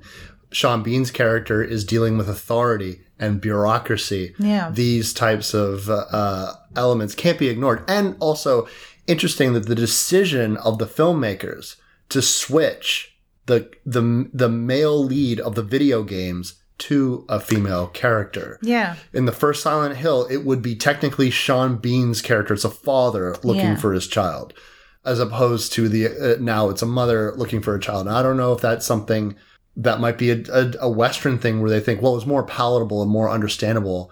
A mother would be looking for her daughter. So, oh, I see it. I'd love to have uh, Dr. Amy's take on that, like Dr. totally. Vosper here. Dr. Vosper, Yeah. me too. I'm surprised she's like you- she should have a, a podcast that's just called Doctor Horror, and then people and she could just like talk about all this kind of stuff. I would love that. I would I would freaking subscribe. I'd Yeah. be a Patreon. Well, you can also like you know I I wouldn't mind her having uh, a guest spot here and there on the Faculty of Horror. Yeah. If I could ever make like Wave of Magic podcast wand to Yeah, make just shit happen. just make that thing happen. Move a mountain. You know what? That'd be an easy sell. you kidding me? Mm-hmm. Is like, do you guys want a fucking PhD in horror, uh, uh, of, of feminism and horror on your show? the answer is yes. Yeah, because they basically do cover that same sort of thing in, in sociology, and they both Mm-hmm. um, neither of them I think majored in film, but um, Mm-hmm. they they definitely could have, and it would be just like a, a neat marriage there. I think that they actually covered Silent Hill. I'm gonna have to go and listen to back episodes of Faculty of Horror and Well, that's always a good time. But guess what? Now that Radha Mitchell is in this school, the environment is going to attack her yet again. And this is perhaps the most dangerous time. This is where we see a weird thing happen. Because just before the world changes, there's new enemies in this place, not supernatural. These are people. No, and they uh, might even be under the same threat she is, although they're a threat to her because these are the the miners. Like the very first horrible thing she encountered was what looked to be an eviscerated dead miner strapped up with barbed wire to a fence. And that's what these guys look like. Mm-hmm. And there's what, six of them at least. Mm-hmm. Mm-hmm. and they are chasing her. She doesn't know who they are, but she ain't sticking around to find out. But this place changes. The ash, everything peels away. And this is where we're bombarded by this horde, this wriggling horde of insects, beetles, giant beetles. Yeah, like huge scarabs. And at a, at a first glance, you would think they're rats because of the way that they're swarming and the mm. speed with which they move and the way mm-hmm. that they're moving and what they're doing. But it is like icky beetles. Mm-hmm. and these things seem to herald Pyramid Head. hmm He's almost born from them. It's amazing. He has a very, very fun introduction. Oh yeah, these teeming masses swarming around this giant thing. If you guys are not familiar what uh, what Pyramid Head is, and I know some people listening might not know, uh, he is he is a Pure man. Pure sex. He's pure sex. He's a very tall, muscular man. He wears a, an apron, like a butcher's apron, and Meat skirt. meat skirt, and with with not anything else. And the character design of his helmet is just this bizarre pyramid, but not. Don't think of it in terms of the pyramids of Giza. It's Like the man in the iron mask kind Yeah, of thing, kind of thing. elongated almost like a plague doctor's yeah, um, snout yeah, thing. Of, yeah. of That's a mask. good yeah. Very plague similar. Yeah. Yeah, very similar, but also a very angular, oversized. And and I'm kind of joking with him being like pure sex because he is absolutely not sexy. He's very very terrifying. Yeah. like like Leatherface. He's like Yeah. Leatherface with a giant fucking metal Mm-hmm. mask head thing on him. hmm Yeah, it's this weird thing. I remember uh, l- listening to a documentary that I think is on the the sequel, Silent Hill. Uh, was it Revelations Yeah. or some shit like that? Um, a- and uh, the, the their idea of of Pyramid Head representing this masculine, super hyper masculine threat that that is manifested by Silent Hill, and he is like this gatekeeper, this guard, the uh, the the you know the champion of this darkness is Pyramid Head. Um, and this thing, he is like holding a fucking like what looks to be like the pieces of a person. I don't know. Looks like a torso. He is holding it with one hand. By he's dragging what what can you call it? It's like a butcher knife, three times the size of him. It's huge. Yeah, it's like something out of Diablo, like the first one. Oh yeah, It's a, it's the great knife, and the great knife is about the size of my couch. it is just. I've dragged the great knife around, like one of the like foam core thirty yeah, pound yeah, ones, Yeah, yeah, yeah. and they're fun. It's fun to wield a knife that big. It's probably crazy fun to be Mr. Campanella and wielding the great knife. Mm-hmm. Uh, oh my god, it is such a weapon. Um, yeah, it's just this huge Martha Stewart everyday chef's knife, Mm-hmm. basically. but writ large, it's huge. And by the way, cut through steel doors like they're made of tinfoil. Yeah. hmm And we know this because uh, uh, Radha Mitchell Rose's character, or Rose, the character, is um, just at her wits' end. She is running for her fucking life a- away from this thing. She has seen it. These beetles have enveloped the humans that were chasing her earlier. They Yeah, the getting- miners, because the miners have a canary, an actual canary in an actual little cage, and it is acting like the canary in the coal mine because right before the klaxon goes off, the bird starts freaking out. They try to get out of there, but they don't make it in time. Mm-hmm. So it proves to us that, like, as much as they're a threat to her and they're trying Mm-hmm. to get at her for whatever reason, and maybe to kill her, like, they seem like they want to kill her, um, there's much bigger threats that are, you know, after them as well. Mm-hmm. Uh, she's been reunited with our pal Bennett.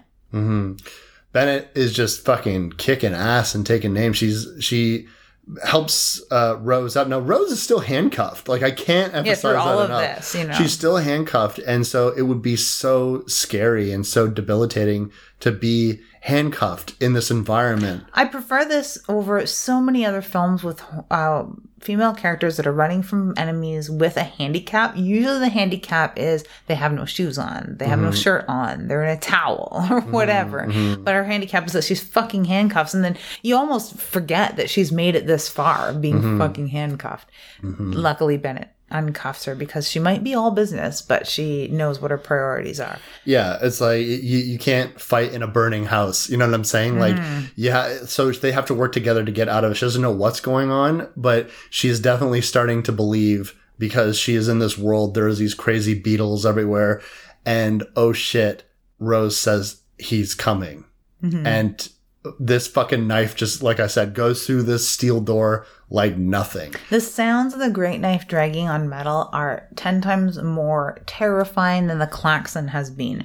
And I like the only other film with such horrible sounds in it that really do still to this day sort of terrify me is the horn sound in the cell, which sounds kind of lame to a lot of people. Not to me. Um, Yeah, I love that movie. fucking movie. Yeah.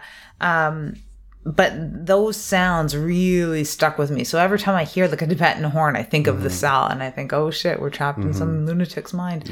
Um, but these metal on metal sounds, more so than Freddy Krueger's glove on metal. Oh, yeah. And for those of you who missed it, we did just do like Dream Warriors and part one Mm-hmm. as a commentary track for our Halloween episode. So it's very fresh in my mind. Mm-hmm. That beautiful sound.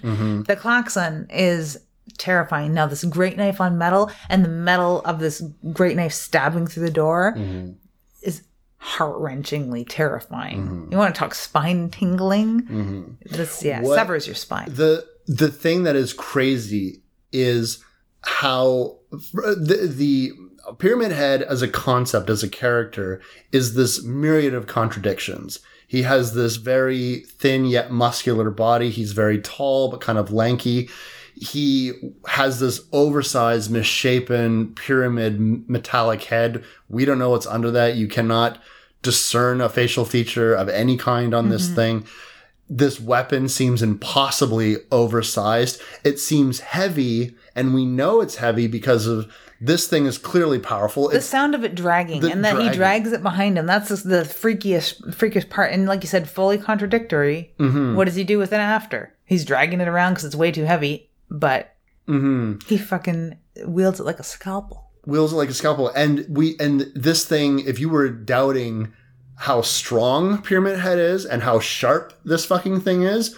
It is going to go through this door like tinfoil and slice up a steel door, and he is going to whip it around, and and it, there's no place to go. This knife almost uh, completely covers the entire circumference of the room. sort of like you trying to get a piece of toast crust out of a toaster with a butter knife Yeah, That's what he's doing with it. Mm-hmm. Um, but yeah, he has figured out like the door is obviously barricaded somehow, so he reaches his arm through there and he's mm-hmm. trying to reach at them, which is a very like Michael Myers Oh, yeah. sort of feel to this scene, and I I enjoy it very very mm-hmm. much. and then you get the the sense of the size. The the his the length of his arm can almost reach them by itself, right? Let alone the fact that this knife is even bigger than that. But Bennett shoots him. With that like, shoots him, and we can see that it hurts him. He does cry out in pain. It's this deep bellowing type thing.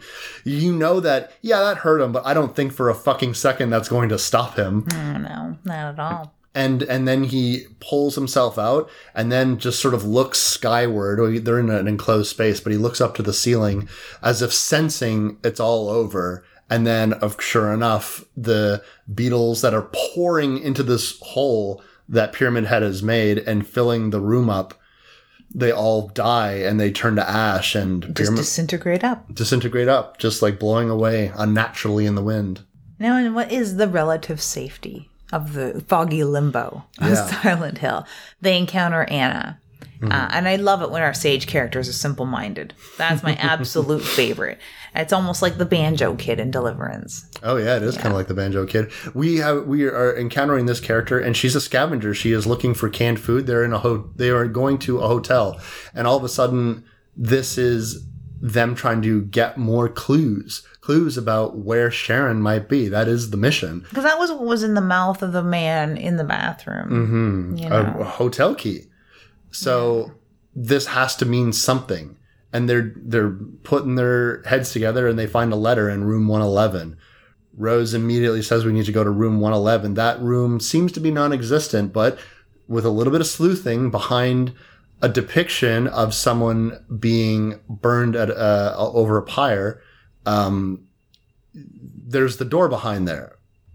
Which is kind of like very video gamey again. You know, Oh, follow the sure. cool clues, find the hidden door, jump from one precarious ledge to another Yeah. precarious ledge, Yeah. uh, and also very nightmarish because I've definitely had many like stairs are missing. You need to jump through a hole in the wall to get from here to there. Oh, sure, and like- it's so very Silent Hill. It's like when you get to this thing, hit X, and then you can jump over it and stuff like that. Now, when Rose does that, she drops her knife that she had acquired l- earlier. Womp womp. yeah, she steals from Anna, Yeah, which Mm-hmm. I, I think is a fun scene where she's kind of telling Anna how it is. Yeah. She's like, I'm taking this. I need this. Mm-hmm. I'm gonna put it in my boot. It's a nice juxtaposition as well because the last knife we encountered was 800 pounds and about 20 feet long. So Mm-hmm. it's not quite that big, but it's pretty fucking big, the great knife. And she's got this little, like Martha Stewart every day, Mm-hmm. carving knife. Yeah. oh, fuck. I don't know what she thinks she's gonna do with that, but it's better than your fists, I guess. I'd rather have that than nothing. well, if you're playing a good survival horror game, you're just kind of picking up whatever the fuck a stick, a twig, a brick, whatever. They all work as weapons. Yeah, it's like baseball bat, fine, whatever. Broken baseball bat. Broken baseball bat, yeah. You can stab with it. And the upgrade for crowbar. Oh my god, a Oh my god, I got that crowbar. it's like, okay, good. All right. This looks like it'll hurt more. Now, this this next uh, sequence, I like how you're getting into this place in which Rose and Bennett jump and, and it's like Bennett jumps like super athletic, like boom, just like fucking jumps over, no freaking problem. Mm-hmm. Rose jumps with like help from Bennett, like an assisting, and that's it. And then all of a sudden, just like comes Anna, just like boop, like jumps over, Like she almost- does this every day, like a little mountain goat. yeah, yeah, like almost falls forward, but she's fine. And this woman seems very erratic, very simple minded, very religious. There is, she is speaking as a zealot about some nondescript faith. It doesn't seem to be Christianity, but we don't know what it is. Might as well be.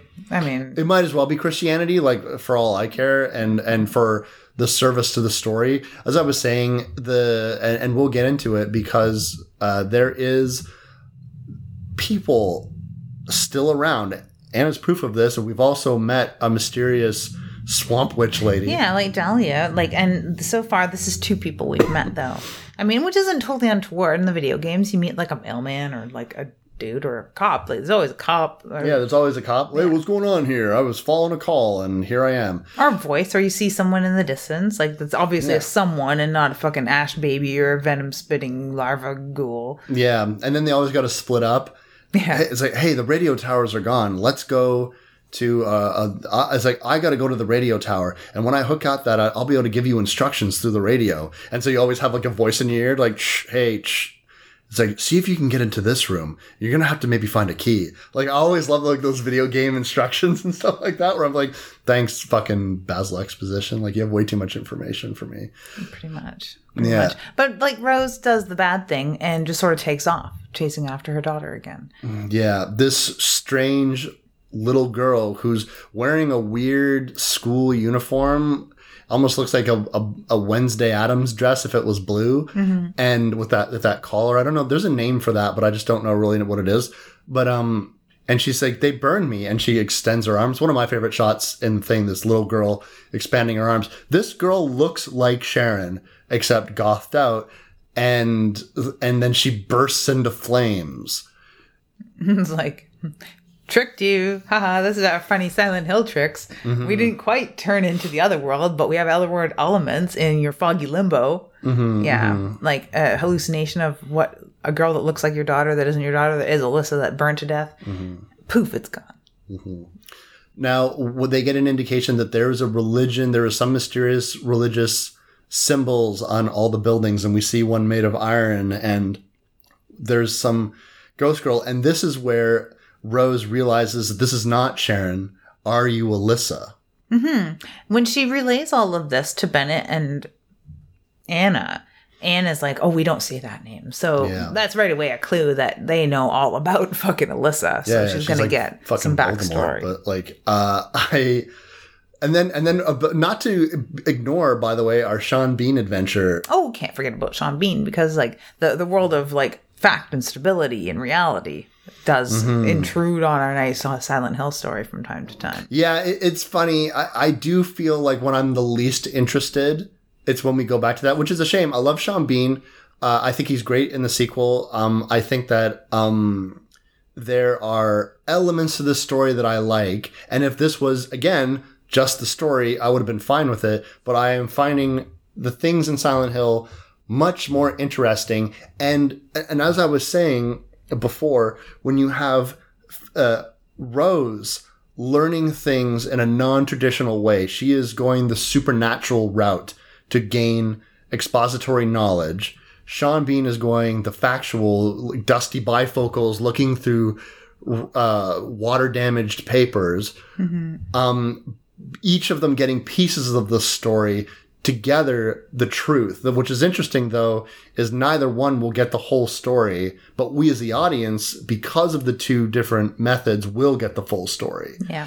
and and then they'll use flashbacks of things that will uh, things that would make more sense to us oh because we we met this nurse character in Sean Bean's story and now Radha Mitchell's story I understand more what's going on et cetera et cetera right and so you're doing these of uh, doing this stuff of Sean Bean like breaking into the Hall of Records after they're closed and then going to an orphanage to because we have found adoption records now these adoption records are 30 years old. This little girl, this image of this Alyssa is looks identical to Sharon, but we know now that Sharon is an adopted child.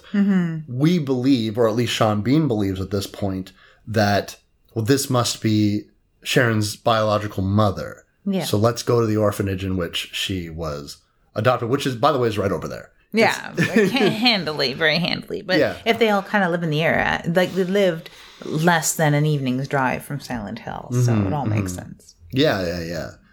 Oh, yeah, it makes sense since that was the orphanage. I'm assuming that they got Sharon. From. It is, yeah. It is. Yeah. Because when they have a flashback to that, because they flashback heavily from here on in, Mhm, yeah. unfortunately. But it works as a storytelling device. And there is a lot of like this jumping back and forth from 30 years to nowadays, right? And to when they first adopted Sharon. Um, but it is an interesting string of events mm-hmm. having to do with this orphanage. Mm-hmm. And that the orphanage isn't in Silent Hill proper. Yeah. It seems to be on the outskirts. Mm-hmm. Well, it, well, especially this would have happened. Well, we'll learn that a lot of this is taking place after the event. The event. The event in Silent Hill. Now, this is where Bennett and Rose will encounter the churchgoers proper because that air raid fires again and Anna is now going to pull them to this church. For some reason, this is a sanctuary and out of the fucking mist are all of these people. Yeah, which is, you know, this is probably where fans of the video game would just I, I, yeah. give up, right? And unfortunately, because whatever, it's a totally different story. Um, but there are a lot more people than you would think A lot. Like, in Silent Hill. like 60, 50, 60 people. 50 or 60 people all dressed sort of like a, someone out of a sword and sandal extra, really. They're all in like all- gray. It's all Oblivion, right? Yeah, They're they're- like the townsfolk in Oblivion. They are exactly townfolk in Oblivion. and it's, you know, it doesn't sit really well because you're like, where have they fucking been all of this time? But mm-hmm. hiding, obviously. Yeah. Uh, because they seem to understand what a great threat this is when the other world descends. You're mm-hmm. safer indoors. You're much safer in the church compared to the other indoor scenes we've seen while mm-hmm. the other world is taking over. And here comes our pal Pyramid Head. Holy shit. You want to talk about one of the most fucking buck wild deaths that you could ever seen. And I love this. I love this scene so much. This is what, this is the scene that sticks with me and sticks with a lot of people who have seen this film about poor Anna getting hoisted up. Her, her clothes first pulled off and you think to yourself, oh God, what's he doing to her? and then grabs her chest, twists, and pulls her skin off like he is peeling a grape. I don't A know. grape or a tomato. If you take a frozen tomato and plunge it into boiling hot water, you can basically do that exact same move. And then fling it, the, the fucking bloody corpse skin against the door of the church. And then everyone gets sprayed with Anna's blood. And they're all like, Yeah. I love that. That's how I make tomatoes. And it really is as though Pyramid Head is just like, fuck you, going to your fucking church that I can't get into. Gonna mm-hmm. take your stupid friend here peel her skin off and throw it at you. Yeah. Because he can't enter the church, but he can certainly throw this flayed woman's skin at you. it must have been what he was doing moments before when the first time we met him. Yeah. He still had like remnants in his hand. What a, what a what a fun guy. So as much as Pyramid Head is our friend, who is not our friend is Christabel. I cannot stand this woman. Um, I like the actress though, whose name eludes me, but she played Lady Jessica in Children of Dune. If anyone watched that show, um, impeccably acted this leader of this group of fucking religious zealots. Yeah. You can feel the menace off of this woman. She walking surrounded, she's the only one who looks distinct. She's wearing this royal blue dress. She looks very pious, very poised. She's the only one that's clean. Yeah, that, there's that. Monty Python, the only one not covered in shit. Oh, okay. I don't. I don't know. Monty Python fan, uh, except for the spam bit because I think it's funny. But like, some people are even still covered in Anna's blood, which is hilarious. But yeah, she doesn't seem really phased by all of this. No, and this cult is after these two women because Anna was someone's daughter and they th- believe that they brought the evil there. And this woman coming in seems pretty reasonable at first. It's like, listen, Anna left. She broke our rule. She went scavenging alone. You're not supposed to do that. It's not these people's fault that she left. It's her own fault that she left. So instantaneously, you, you think to yourself, oh, That's reasonable. uh, that's pretty reasonable. All right. This person doesn't seem to be necessarily a bad person. unless you're already uh, engaged with people like this and can recognize fucking religious brainwashing a mile away. Mm-hmm. And, and in that case, you're instantly terrified of this fucking lunatic. Yeah. Like I am. yeah, I mean, I'm I'm a person that is, shall we say, quite uh, cautious Mm-hmm. around people who are very religious. I I find them creepy. Terrifying. I find them very creepy. And Yeah. listen, this is a person I've grew up in, uh, not a religious household, like, but but like a very religious family members, and we definitely had to go through the motions, mostly for appearances. Um, but uh, I I think that um this type of antagonist for me I like because I instantly am against them just because they're religious. Of, and I don't even care what the religion is. I just don't like it. And and so um but first it seems like we'll help you find your daughter. Absolutely. And this is very video gamey. She's got a map. We got to go to the hospital. And they're going to give you the information that you require. Alyssa is this it's a it's a demon. The demon itself is this this sort of abstract concept of darkness and demons and this this evil which is a great a good explanation for what silent hill is than anything, right? And so they're going to take her to the hospital. And then me and you, game fans, are thinking, the hospital. We know it's there. Oh my God. And that was a big portion of the first game, too, going to the hospital. And, um, uh, and, and so we're there. And so Bennett and Rose are there. And the demon is there. If you want to encounter the demon, fine. Now, Christabel will say that is is probably helping in a sense and, and she gives this away. I don't expect you if you want to go down there we'll show you how to get down there. We'll try to help you the best we can by showing you the way. But we don't expect you to leave that place. You're going to die down there. So i think it's it's it's almost like yeah fine. They they don't know these people. They don't want to risk themselves for these people and even if they thought suspiciously, maybe we might have to kill these people because who knows why? Well, that problem's going to fucking take care of itself, ain't it? Yeah. All they have to do is go down to you want to go to the pit where the the epicenter of this evil is. Be my guest. And and quite like literally, the la- bottom floor of any hospital is not where you want to be because that's typically where the morgue is. Yeah. So it just you know it just it just strikes those chords um, in the viewer in in real re- reality, right? And while they're having it out here, uh, the guys are still at the orphanage in real life. Uh, Sean Bean Adventures, you're calling yeah, the Sean Bean Adventures. But yeah, Chris and the cop are talking about the original adoption mm-hmm. and talking about what actually went on in Silent Hill 30 years ago in this fire. So we're getting some inadvertent backstory, which makes what's going on in the hospital right now 10 times more menacing mm-hmm. because we know that they're up to no good. We know that there's a bigger story mm-hmm. that they, they're not being told. hmm Especially since both the the the head nun of this orphanage and the cop are acting like they're covering something up major. Yeah. And what could that possibly be? There's some inconsistencies that we're not exactly sure about because we know Sharon was adopted. We know Alyssa looks exactly like her, but there's a 30 year gap between Which makes it which, impossible. which which makes it not possible, especially since Alyssa is being depicted as a child, which indicates to us that if this is the ghost of Alyssa, she died when she was a girl. Mm-hmm. So where did the baby come from? Nine years ago? That's how old Sharon is supposedly supposed to be. So how does that make any sense? So there's the Even if little Alyssa was impregnated by the rapist janitor, Yeah. there's no way she would have had a child to full term because they didn't let her live that long. Yeah, exactly. According to what we know so far, and that baby wouldn't have been delivered properly and allowed to live. Mm-hmm. Not with these fucking kooks on your hands. No, no, exactly.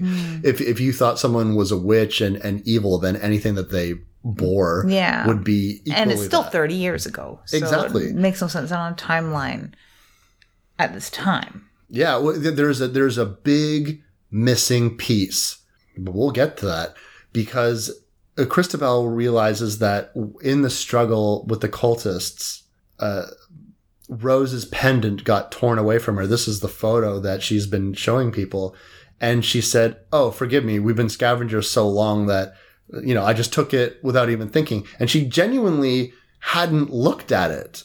And so when she looked at it and then the the picture flips and she sees that her daughter looks exactly like Alyssa, she instantly throws up the horns. which uh, makes me laugh every time because I'm like, well, how fucking Bible Belt 1950s can you get? yeah, right. And it is that. And like she she is a witch. She's a witch and her daughter looks like the devil Alyssa and so now we don't see in my head I was like still let her go down there I guess. Like you thought she was going to die. Yeah, she could have just zipped her lip and been like, well, I guess see you later, witch, and I've mm-hmm. led you to your death, so it's all good, mm-hmm. you know?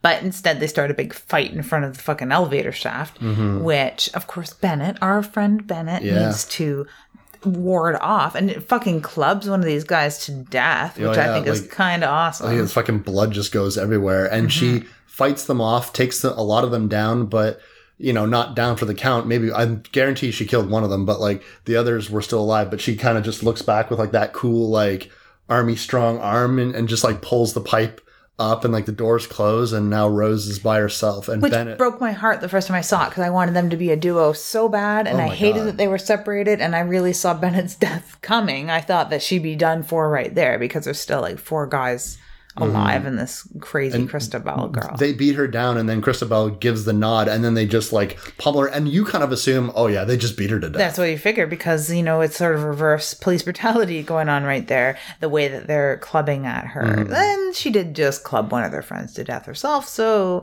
it's kind of fair. But you assume that she's being clubbed to death right Mm-hmm, there, and we have our friend Rose going into the most nightmarish nightmare pit of the nightmare Mm-hmm. Yeah, pits. descending, and it's a nice shot of her descending down while Bennett is basically fighting for her life up there. Yeah. and loses. It's it's it's very terrifying uh, hell trip in this Mm-hmm. elevator into this nightmare fucking morgue level of a fucking hospital, and she's trying to remember the map. And I mean, how many times in video games I'm like, I don't know, I'm not gonna remember the map unless it's super easy. I'm like, you know, her map sounds kind of easy. It's like right, right, left, left, right, right, something like that. Yeah, it's like Konami code, probably. No, that would be up, down. Yeah, up, down, up, down. Yeah, yeah. Left, right, left, right. ABA select start. Maybe there is BA select start. Sorry, um, we'd have to go and watch that little route again. because She does hit a B and How A. badass would that be if the if her the, her directions were the Konami? code. It would be kind of badass at the time. Now it would just like many people who were looking forward to Silent Hills Mm-hmm. aren't very happy. with They're not happy with Konami, no. No, But um, That would be kind of cool if it was. I- I think but it'd it had cool. different, like it had two lefts and two rights. It wasn't Yeah. left, right, left, right. If it was left, right, left, right, then uh, my brain probably would have been like, oh, because I know the end of that. Mm-hmm. But yeah, it was close. Close. I'm gonna I'm gonna watch it again just for that, just to see if it is a Konami code, which would make so much sense if it was. Um, but yeah, so she's like weaving her way through this crazy sanatorium. You can't have an abandoned sanatorium level without a creepy wheelchair. So there's a creepy wheelchair. you know, you got what you came for. hmm Yeah. They do a lot of really cool shots with a lot of the abandoned debris. That are, at the very start of the movie, when she's first walking through Silent Hill, there's this uh, shot uh, of the camera going through a stroller where there's a hole in the stroller and she's framed in the center of it. Yeah. It's fucking, it's so gorgeous. It is all so gorgeous. Um, this is where we have another one of my favorite sequences, and I know a lot of favorite, uh, a lot of people's favorite sequence of this film is we're encountering the second most iconic, and to a lot of people, kind of the whole shebang and what they love so much about this series, mm-hmm. the nurses. And when you come to cosplaying, these are some of the simplest, most effective cosplay. Even a shitty nurse, I love it. I even love a shitty nurse. A mm-hmm. really good nurse, I double love. Mm-hmm. When there's like four nurses in a fucking pyramid head together, then usually that means I'm at Zombie Walk and my pal John Wenzel is there taking photos of them. And I've actually purchased photos of people cosplaying as what I call sick nurses. I don't know what other people call them, but the nurses from Silent Hill. And I'd purchased one about a year ago, a little over, a little less than a year ago for Chris because it was so fucking cool looking. And they had cosplayed these nurses so well. And John's photography is just impeccable for this sort of thing because he picks up textures and lighting very, very well. Um, some of my favorite characters as well. And this particular scene, I love not only just the look of it, but you know, it's got, they've all got this very 50s look to them from their high heels, the length of their skirts, the weird little cutesy noises that the nurses make mm-hmm. is one of my favorite things. And that's something that cosplayers miss out a lot on. A lot of mm-hmm. times they're grunting, making zombie noises, they're moving way too much. And here mm-hmm. I'm critiquing cosplayers. So listen close, girls. uh, and boys, I've never seen a boy cosplay as a nurse. That'd Me either, as a matter of fact. So you got to pay attention to the noises that these nurses make. You really, really Like need to dial that in. Betty Boop type noises that they make. They know? are cutesy Betty Boop and almost like they're getting stuck by a needle. That's what I'm envisioning. Mm-hmm. Like these are the sounds that all these women would make. Very different little sounds if they were getting like just jabbed by a needle. Some of them are armed. Not all of them, I don't think, but like they have like knives and scalpels. They have scalpels, they have crowbars, they have just implements that they could pick up anywhere. Um, in the games, these things are super dangerous in the hospital. You, your kind of best bet, especially if you don't have any really good weapons, is to get the fuck away from them. Yeah.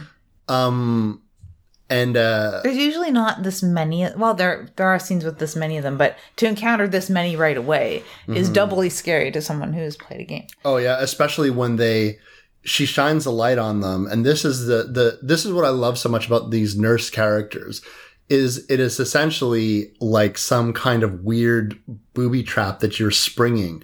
And when they all in unison turn to her you instantly think holy fuck what are they doing? What are they doing? What are they doing? What are they doing? And then they all start to shamble you know kayako style towards her while she's shining the light on them. And then she turns the light off and they freeze It is- Perfect. I figured it out. yeah you figured it out and they seem to be attracted by light and motion and so they're almost like this weird alarm system and they seem to be there blocking this hallway that she needs to go down so they are this security force basically protecting alyssa we assume Yeah, they're a little terracotta army. hmm And her, this scene is so wonderfully tense. I love her trying to get around these women who have formed this disgusting yet vaguely sexy human barrier. And then they fucking get activated and one of them just starts slicing and these Silent Hill nurses are getting slashed across the throat and blood's just pouring everywhere. And it is a wonderful scene. And then she leaves the light down on the ground and then they all just gather around it. It's so cool. There's a really similar short, not really similar in that there's only one of these people, and there's certainly no nurse in A Night of Horror, Volume One. Um, that reminded me a lot of these Silent Hill nurses. Is super fucking terrifying, and super terrifying whether it's in a video game or a movie. Just these these beings that are humanoid are probably dead, yet are still moving and triggered by the noise and triggered by light and motion and behaving so much more like a nocturnal creature or like an eel or something. Like I, I don't know how to explain exactly why they're so creepy. But yeah, once they start unloading on one another, it's probably the goriest scene in the whole film. hmm Well, I mean, we did see a woman get all of her skin pulled off. Yeah, but it happens so fast. It does happen really fast. There's something else coming towards the end of this picture too. That's pretty gory, I think. So far, the nurses I think have been the so far, scene. and and I just like how it shows them being so fucking dangerous and just so fucking cool. But that's when we get to the demon's lair. It's not what you'd expect because you get an instant shine of light. Yeah. Um and, and like a few seconds after this like exposition scene, this little speech scene, which is straight out of like Portal or something or like Bioshock. It's like such a little backstory told by a little girl of all things. Of course it's told by a little girl. Um it's like yeah, not exactly what you would expect from the demon's lair because it's like mm-hmm. a quiet hospital room with a weeping nurse in it. A weeping nurse that never shows you her face. Yeah. And this nurse is distinct from the other nurses we've just encountered. Those nurses are a brownish gray scale. This one seems to be of a bright red sweater and she seems normal, except she's not looking at us. And we know enough about Silent Hill that if somebody's not looking at you, there's probably something wrong with her face. Yeah, probably if she has a face at all. if she has a face at all. Um, this is where we learn the story of Alyssa. This scene to me is I wouldn't say the weakest thing because I do like to get the full story. I think that a little bit of the acting required of our young actress. She has done the best that she possibly could, but the delivery of the lines seem weak and and I think I think it's, it was asking a bit. This dialogue was a little bit more challenging that to make sound convincing, authentic, spur of the moment, not rehearsed. And I don't. And a lot of it would have been done in ADR because you don't need to have. Uh, presence because it's narration over scenes that are not related Yeah. it's just it's tough it's tough for anybody to make that good i've never really heard anyone complain about it but every time i watch that scene and we get to this part i'm always just thinking eh. You're having a slight cringe and a baby eye roll. That's all. Yeah, and yeah. it happened to me from the first time I see it to this time I've seen it. Like it's always not just going to sit uncomfortable with me.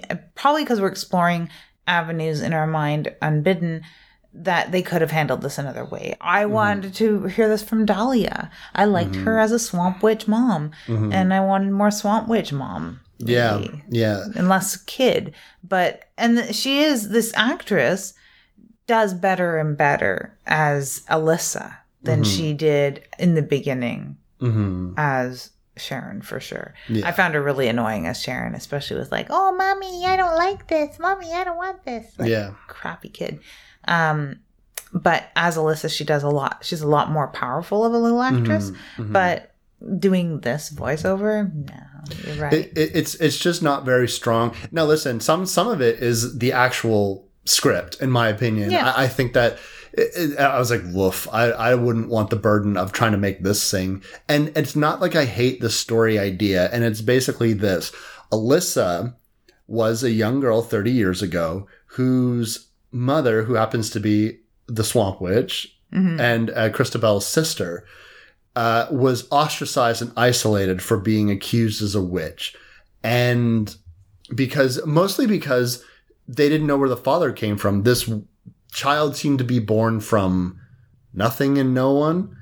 Um, or Dahlia is simply not exposing who the father might be.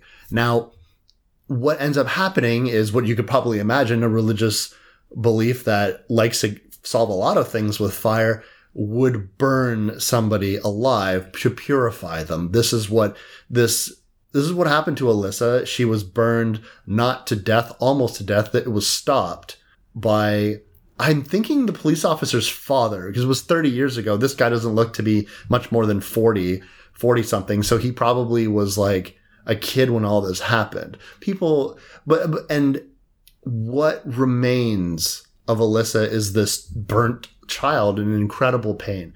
And that pain manifested into hatred. And that hatred Leads to the dark side. leads to the dark side. And she became a beacon of this dark entity, this immortal concept of evil. and this like uh, this attracted an even bigger uh, element of darkness Mm-hmm. in whatever legion it is that is has taken over her body entirely Mm-hmm. or granted her the avenue to Mm-hmm. retribution um, because sh it's not entirely 100% all Alyssa.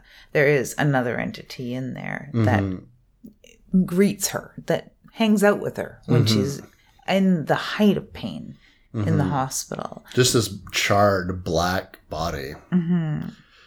And and that's where our, our our nurse watcher comes from, just by virtue of the fact that she got curious and looked and was punished by that. And so when you have this dark entity speaking to Alyssa, getting her in on this idea of revenge and anchoring her to this world, because it seems very obvious to me that the darkness that is Silent Hill, the true gate into this hell dimension and our world is Alyssa's still living, horribly scarred body that is kept alive in the bowels of this hospital.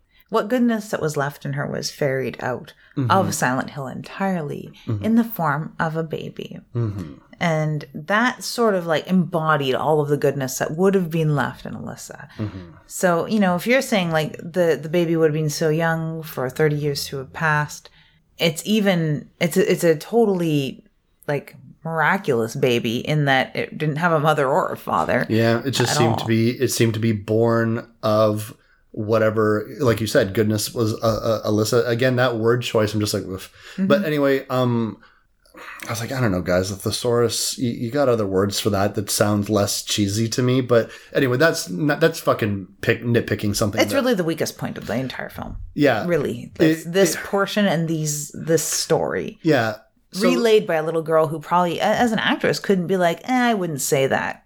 yeah You're six or like whatever, you're 12 Mhm. It's yeah, it's a lot of line reading, right? It's just say say this and say it like this, and she does. Um, I think that like what helps is that she's done up very cool. I like I like the look of the character, so I, I say yeah, all right. This gets a pass only because I think she looks cool. But it's funny because when I watch this film with other people, no one complains about that. That seems to be something that only you and I are.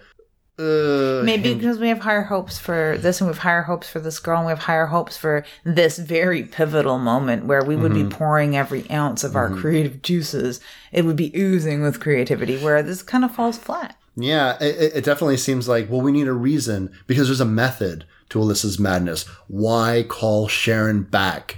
Why do any of this? Because this seems to be, if the idea was to take all that was good in you, somehow form life out of that and then ferry it away, you would do that so that the the body of Alyssa, the true body of Alyssa, would have no goodness left in her. She would be a beacon of anger, hatred, and revenge. Therefore, the perfect way to keep Silent Hill from being able to continuously try to break into this world. That is the goal of whatever this dark entity the little girl Alyssa would want. So why bring it back? You do that because the survivors of Silent Hill that are openly resisting this darkness and who are responsible for Alyssa's current condition evade them constantly because their blind faith keeps them safe within the church. She needs a Trojan horse. She needs a Trojan horse, and if you're going to get all biblical, it's going to be like King David. You send him out into the reeds, right? So that he can be safe and saved and come back and lead your people and then let them go. And then, you know, we have Jews.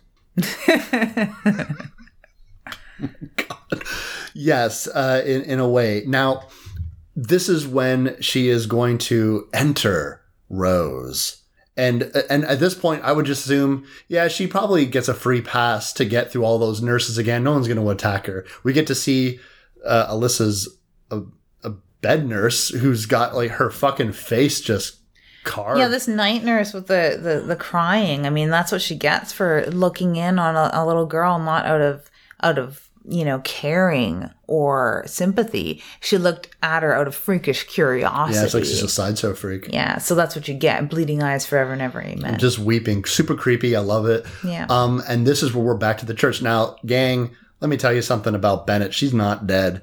Uh, she very soon will be. Yeah, we you kind of probably she probably wishes she was. I mean, she's not having a good time. She's strapped up to this ladder and they've got this giant pyre. And your first thought is like, didn't you guys learn what happened the last time you had a giant fucking brazier full of coals? Now you're gonna have a a fucking bonfire in the middle of the floor. Good job, Silent Hill.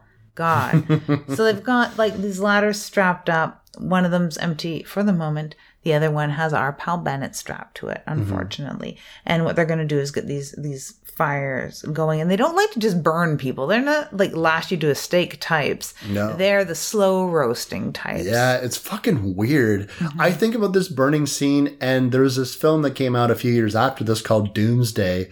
That's this apocalyptic type thing, and and there's uh, entire parties of cannibals, and they burn people alive at a like a fucking rave, and then pass their burnt corpse around as fucking food. I'm like, how do you eat it like that? I was like, I was like, this seems unnecessarily cruel.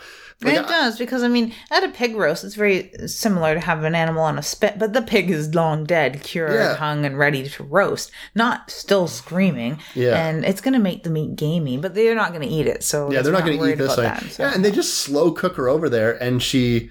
Uh, uh, meanwhile, she's just like trying to scream for her life and say, "You guys are crazy," or listen to a crazy person. I think she, even cries for her mother at the very She end. she does cry for her mother. I Um, would. Yeah, it's super sad. Um, and then she sort of like shakes and like it bursts into fucking flames and shit like that. While Done fairly well. yeah, and this is by the way where we they we know that these cultists have Sharon now. They know Sharon is here. They know what she looks like, and she has a sneaking suspicion that if this looks like Alyssa, oh, I know someone in town that might harbor a girl that looks like Alyssa, Yeah. Alyssa's mother. Yeah. Swamp witch herself. So they've got Bennett, the crispy cop, now quite dead, up on a stick on this ladder, Mm-hmm. um, just surveying the scene. Yeah, there's no way that room. she's still smoking. well, that's the thing. so Is there's no way that room doesn't fucking reek burnt people. Blah. Mm, porkish, kind of. It's the hair, though. Well, it goes up pretty quick. Yeah, I guess. and gets replaced very quickly by the smell of singeing fat. But um, yeah, and poor Sharon is just screaming and cowering and being held and about to be strapped to another ladder Mm-hmm. by these horrible people. Um, there's not much her mother can do about it. It's a very picturesque scene too. It's like something straight out of the Black Death or Pit and the Pendulum Yeah. or one of those where you've got the villagers um, crying and screaming and trying to not have somebody burn at the stake. It's done very picturesque like that with the villagers from Oblivion. That's exactly what they look like. That'll never erase itself from my head now.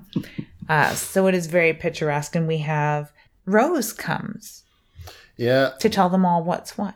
yeah. Basically, she is there armed with the truth. The truth is what Alyssa wants them to know, the people, because uh, uh, Christabel essentially lied to them. This whole religious, this whole thing is a lie, and They're all already dead. That's my favorite, like mic drop. Mm-hmm. But it's not the mic drop. It's the beginning of what she has to it's, say. it's just like they live in this weird purgatory. You're you're all essentially dead. No one you, you like you don't even know it, and your bodies are only here in a vague sense. I mean, you're here, you're alive here, but you're not really anywhere. You're in this ghostly dimension of Silent Hill. Which isn't even the real Silent Hill. Like, there's an actual Silent Hill that people can walk through and draw dicks on, and you're just like fucking wandering around there, and no one knows that you're there. And she basically this is the scene where I, I was like, oh, I, I love how when a Bennett is trying to like scream reason to them, and they're all just shouting, they're all just shouting and laughing and being cultists. Fucking zealots. like yeah. like yeah, manic, cackling. yeah, cackling zealots. And when Rose comes in and starts preaching, saying that you know Christabel is the one with sin, and you just burn everything that is a threat to you, you and and you won't listen to anything but her and you're a liar and you're full of sin and you can't do shit. They're all quiet. They all listen to her. But then, of course, Christabel just says, well, she just starts doing Burn her, her. burn her, the Burn reticent. And then everyone just sort of chimes in because Burn everyone. Burn you. Burn them. Burn him. Burn me. No, no, wait. Don't, don't burn me. Not burn that. her. burn her. But in, in Sorry, the smoke gets in your eyes. but she's like, yeah, burn, burn everything you're afraid of, burn anything you can't control, and she's still like, burn it all, Mm-hmm. burn the witch. It's like that's all the Christabel has to And- say. And then to shut up Rose, she just stabs her right quick. And I love this reaction that Christabella has where she stabs Rose and then drops the knife, looking at everyone in this moment of, oh, they all saw me murder someone. Yeah. And I, I was like, Christabel, you guys have murdered a lot of people. And by the way, you're the only people here. And then she's like, you all saw it. She made me do that. I was like, and I was like, I guess it is not inconceivable that if you frame murder as a purification ritual of burning someone alive, that's not murder. That is saving them. That is religiously saving them. Whereas this stabbing someone in the chest is just pure murder. Now, Rose starts bleeding profusely, and this blood comes. The power of Alyssa. That Trojan horse has been activated. Which I love very much. We get to see one drop and we know something's afoot because Mm-hmm. it's got that really creepy black ashy spready thing that blood actually doesn't do. But then she starts gushing blood anime style, like almost a geyser of puke blood outside of this hole in her heart. Mm-hmm. Which a second ago it had her floored entirely, but now she's up and just gushing, geysering yeah. black blood. the- as the wound heals, the the the the floor ashes away and a fiery pit of hell is created and from its epicenter rises Alyssa in this fucking bed with all of these crazy what would you call it like barbed Yeah, wire and it's like bar- snakes of barbed wire that are, are levitating this hospital bed straight Mm-hmm. from hell. Uh, very beautiful scene. Oh my god, this scene is so crazy to me because I always forget how much I love it until I mm. see it. This idea of this barbed wire wrapping around it. Listen, if you want your antagonist to have a satisfying death, you watch him get fucked by barbed wire. This is this rivals the tree rape in Evil Dead This blows it out of the water. because yeah, it's it's made very clear without being exploitative.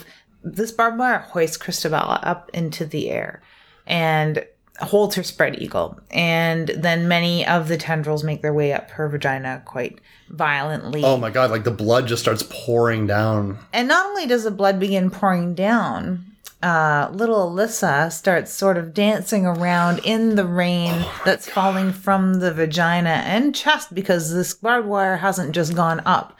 It's gone up and out, chest burster style. So it's like feeding quite a column now it's built up through my this woman's vagina.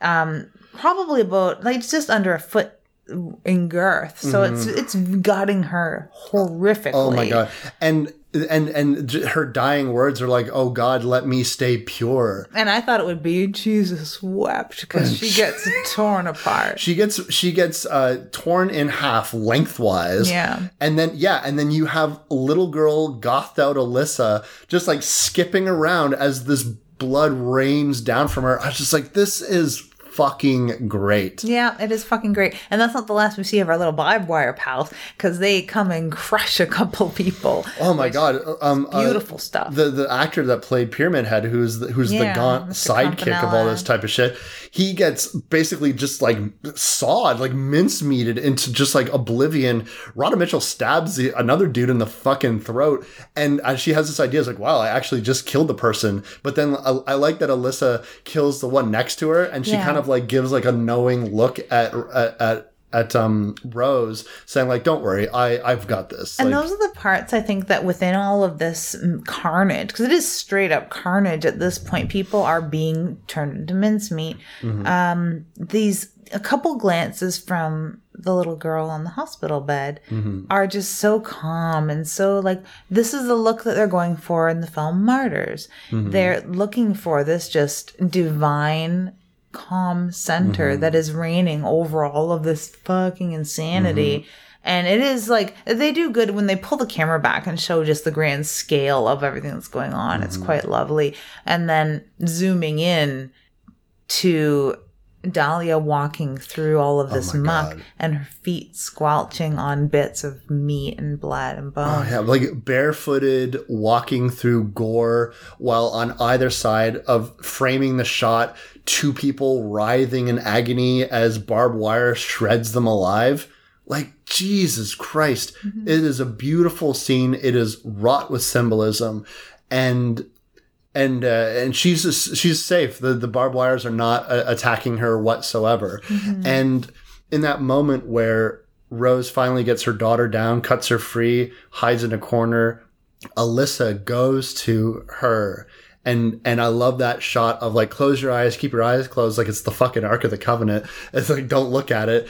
And and then when uh, Sharon opens her eyes, she just sees Alyssa just so- sort of like like an alien Looming like, like in, looming like- in at her looking Yeah. at her and then this girl passes out and then we're back and and it's uh everything's fine Al- alyssa og alyssa the actual physical body of her is gone there's no barbed wire there's no fucking people they've all been turned into hamburger Yeah, there's no nothing. And you're almost tracked, okay, it's daylight and it's safe and they've woken up from this Mm-hmm. nightmare quite finally. And dahlia's there yeah, but she's fine too. She's wondering why she's fine. Mm, yeah and then she and uh rose repeats the line to that uh bennett said to her that all uh, was it all mothers are gods in the eyes of their child or something Mother like is God in the eyes of a child. And it is in stark opposition, again, with the juxtaposition in this film. We just saw a child in the eyes of a mother being nothing but an absolute demon, Mm-hmm. unfortunately.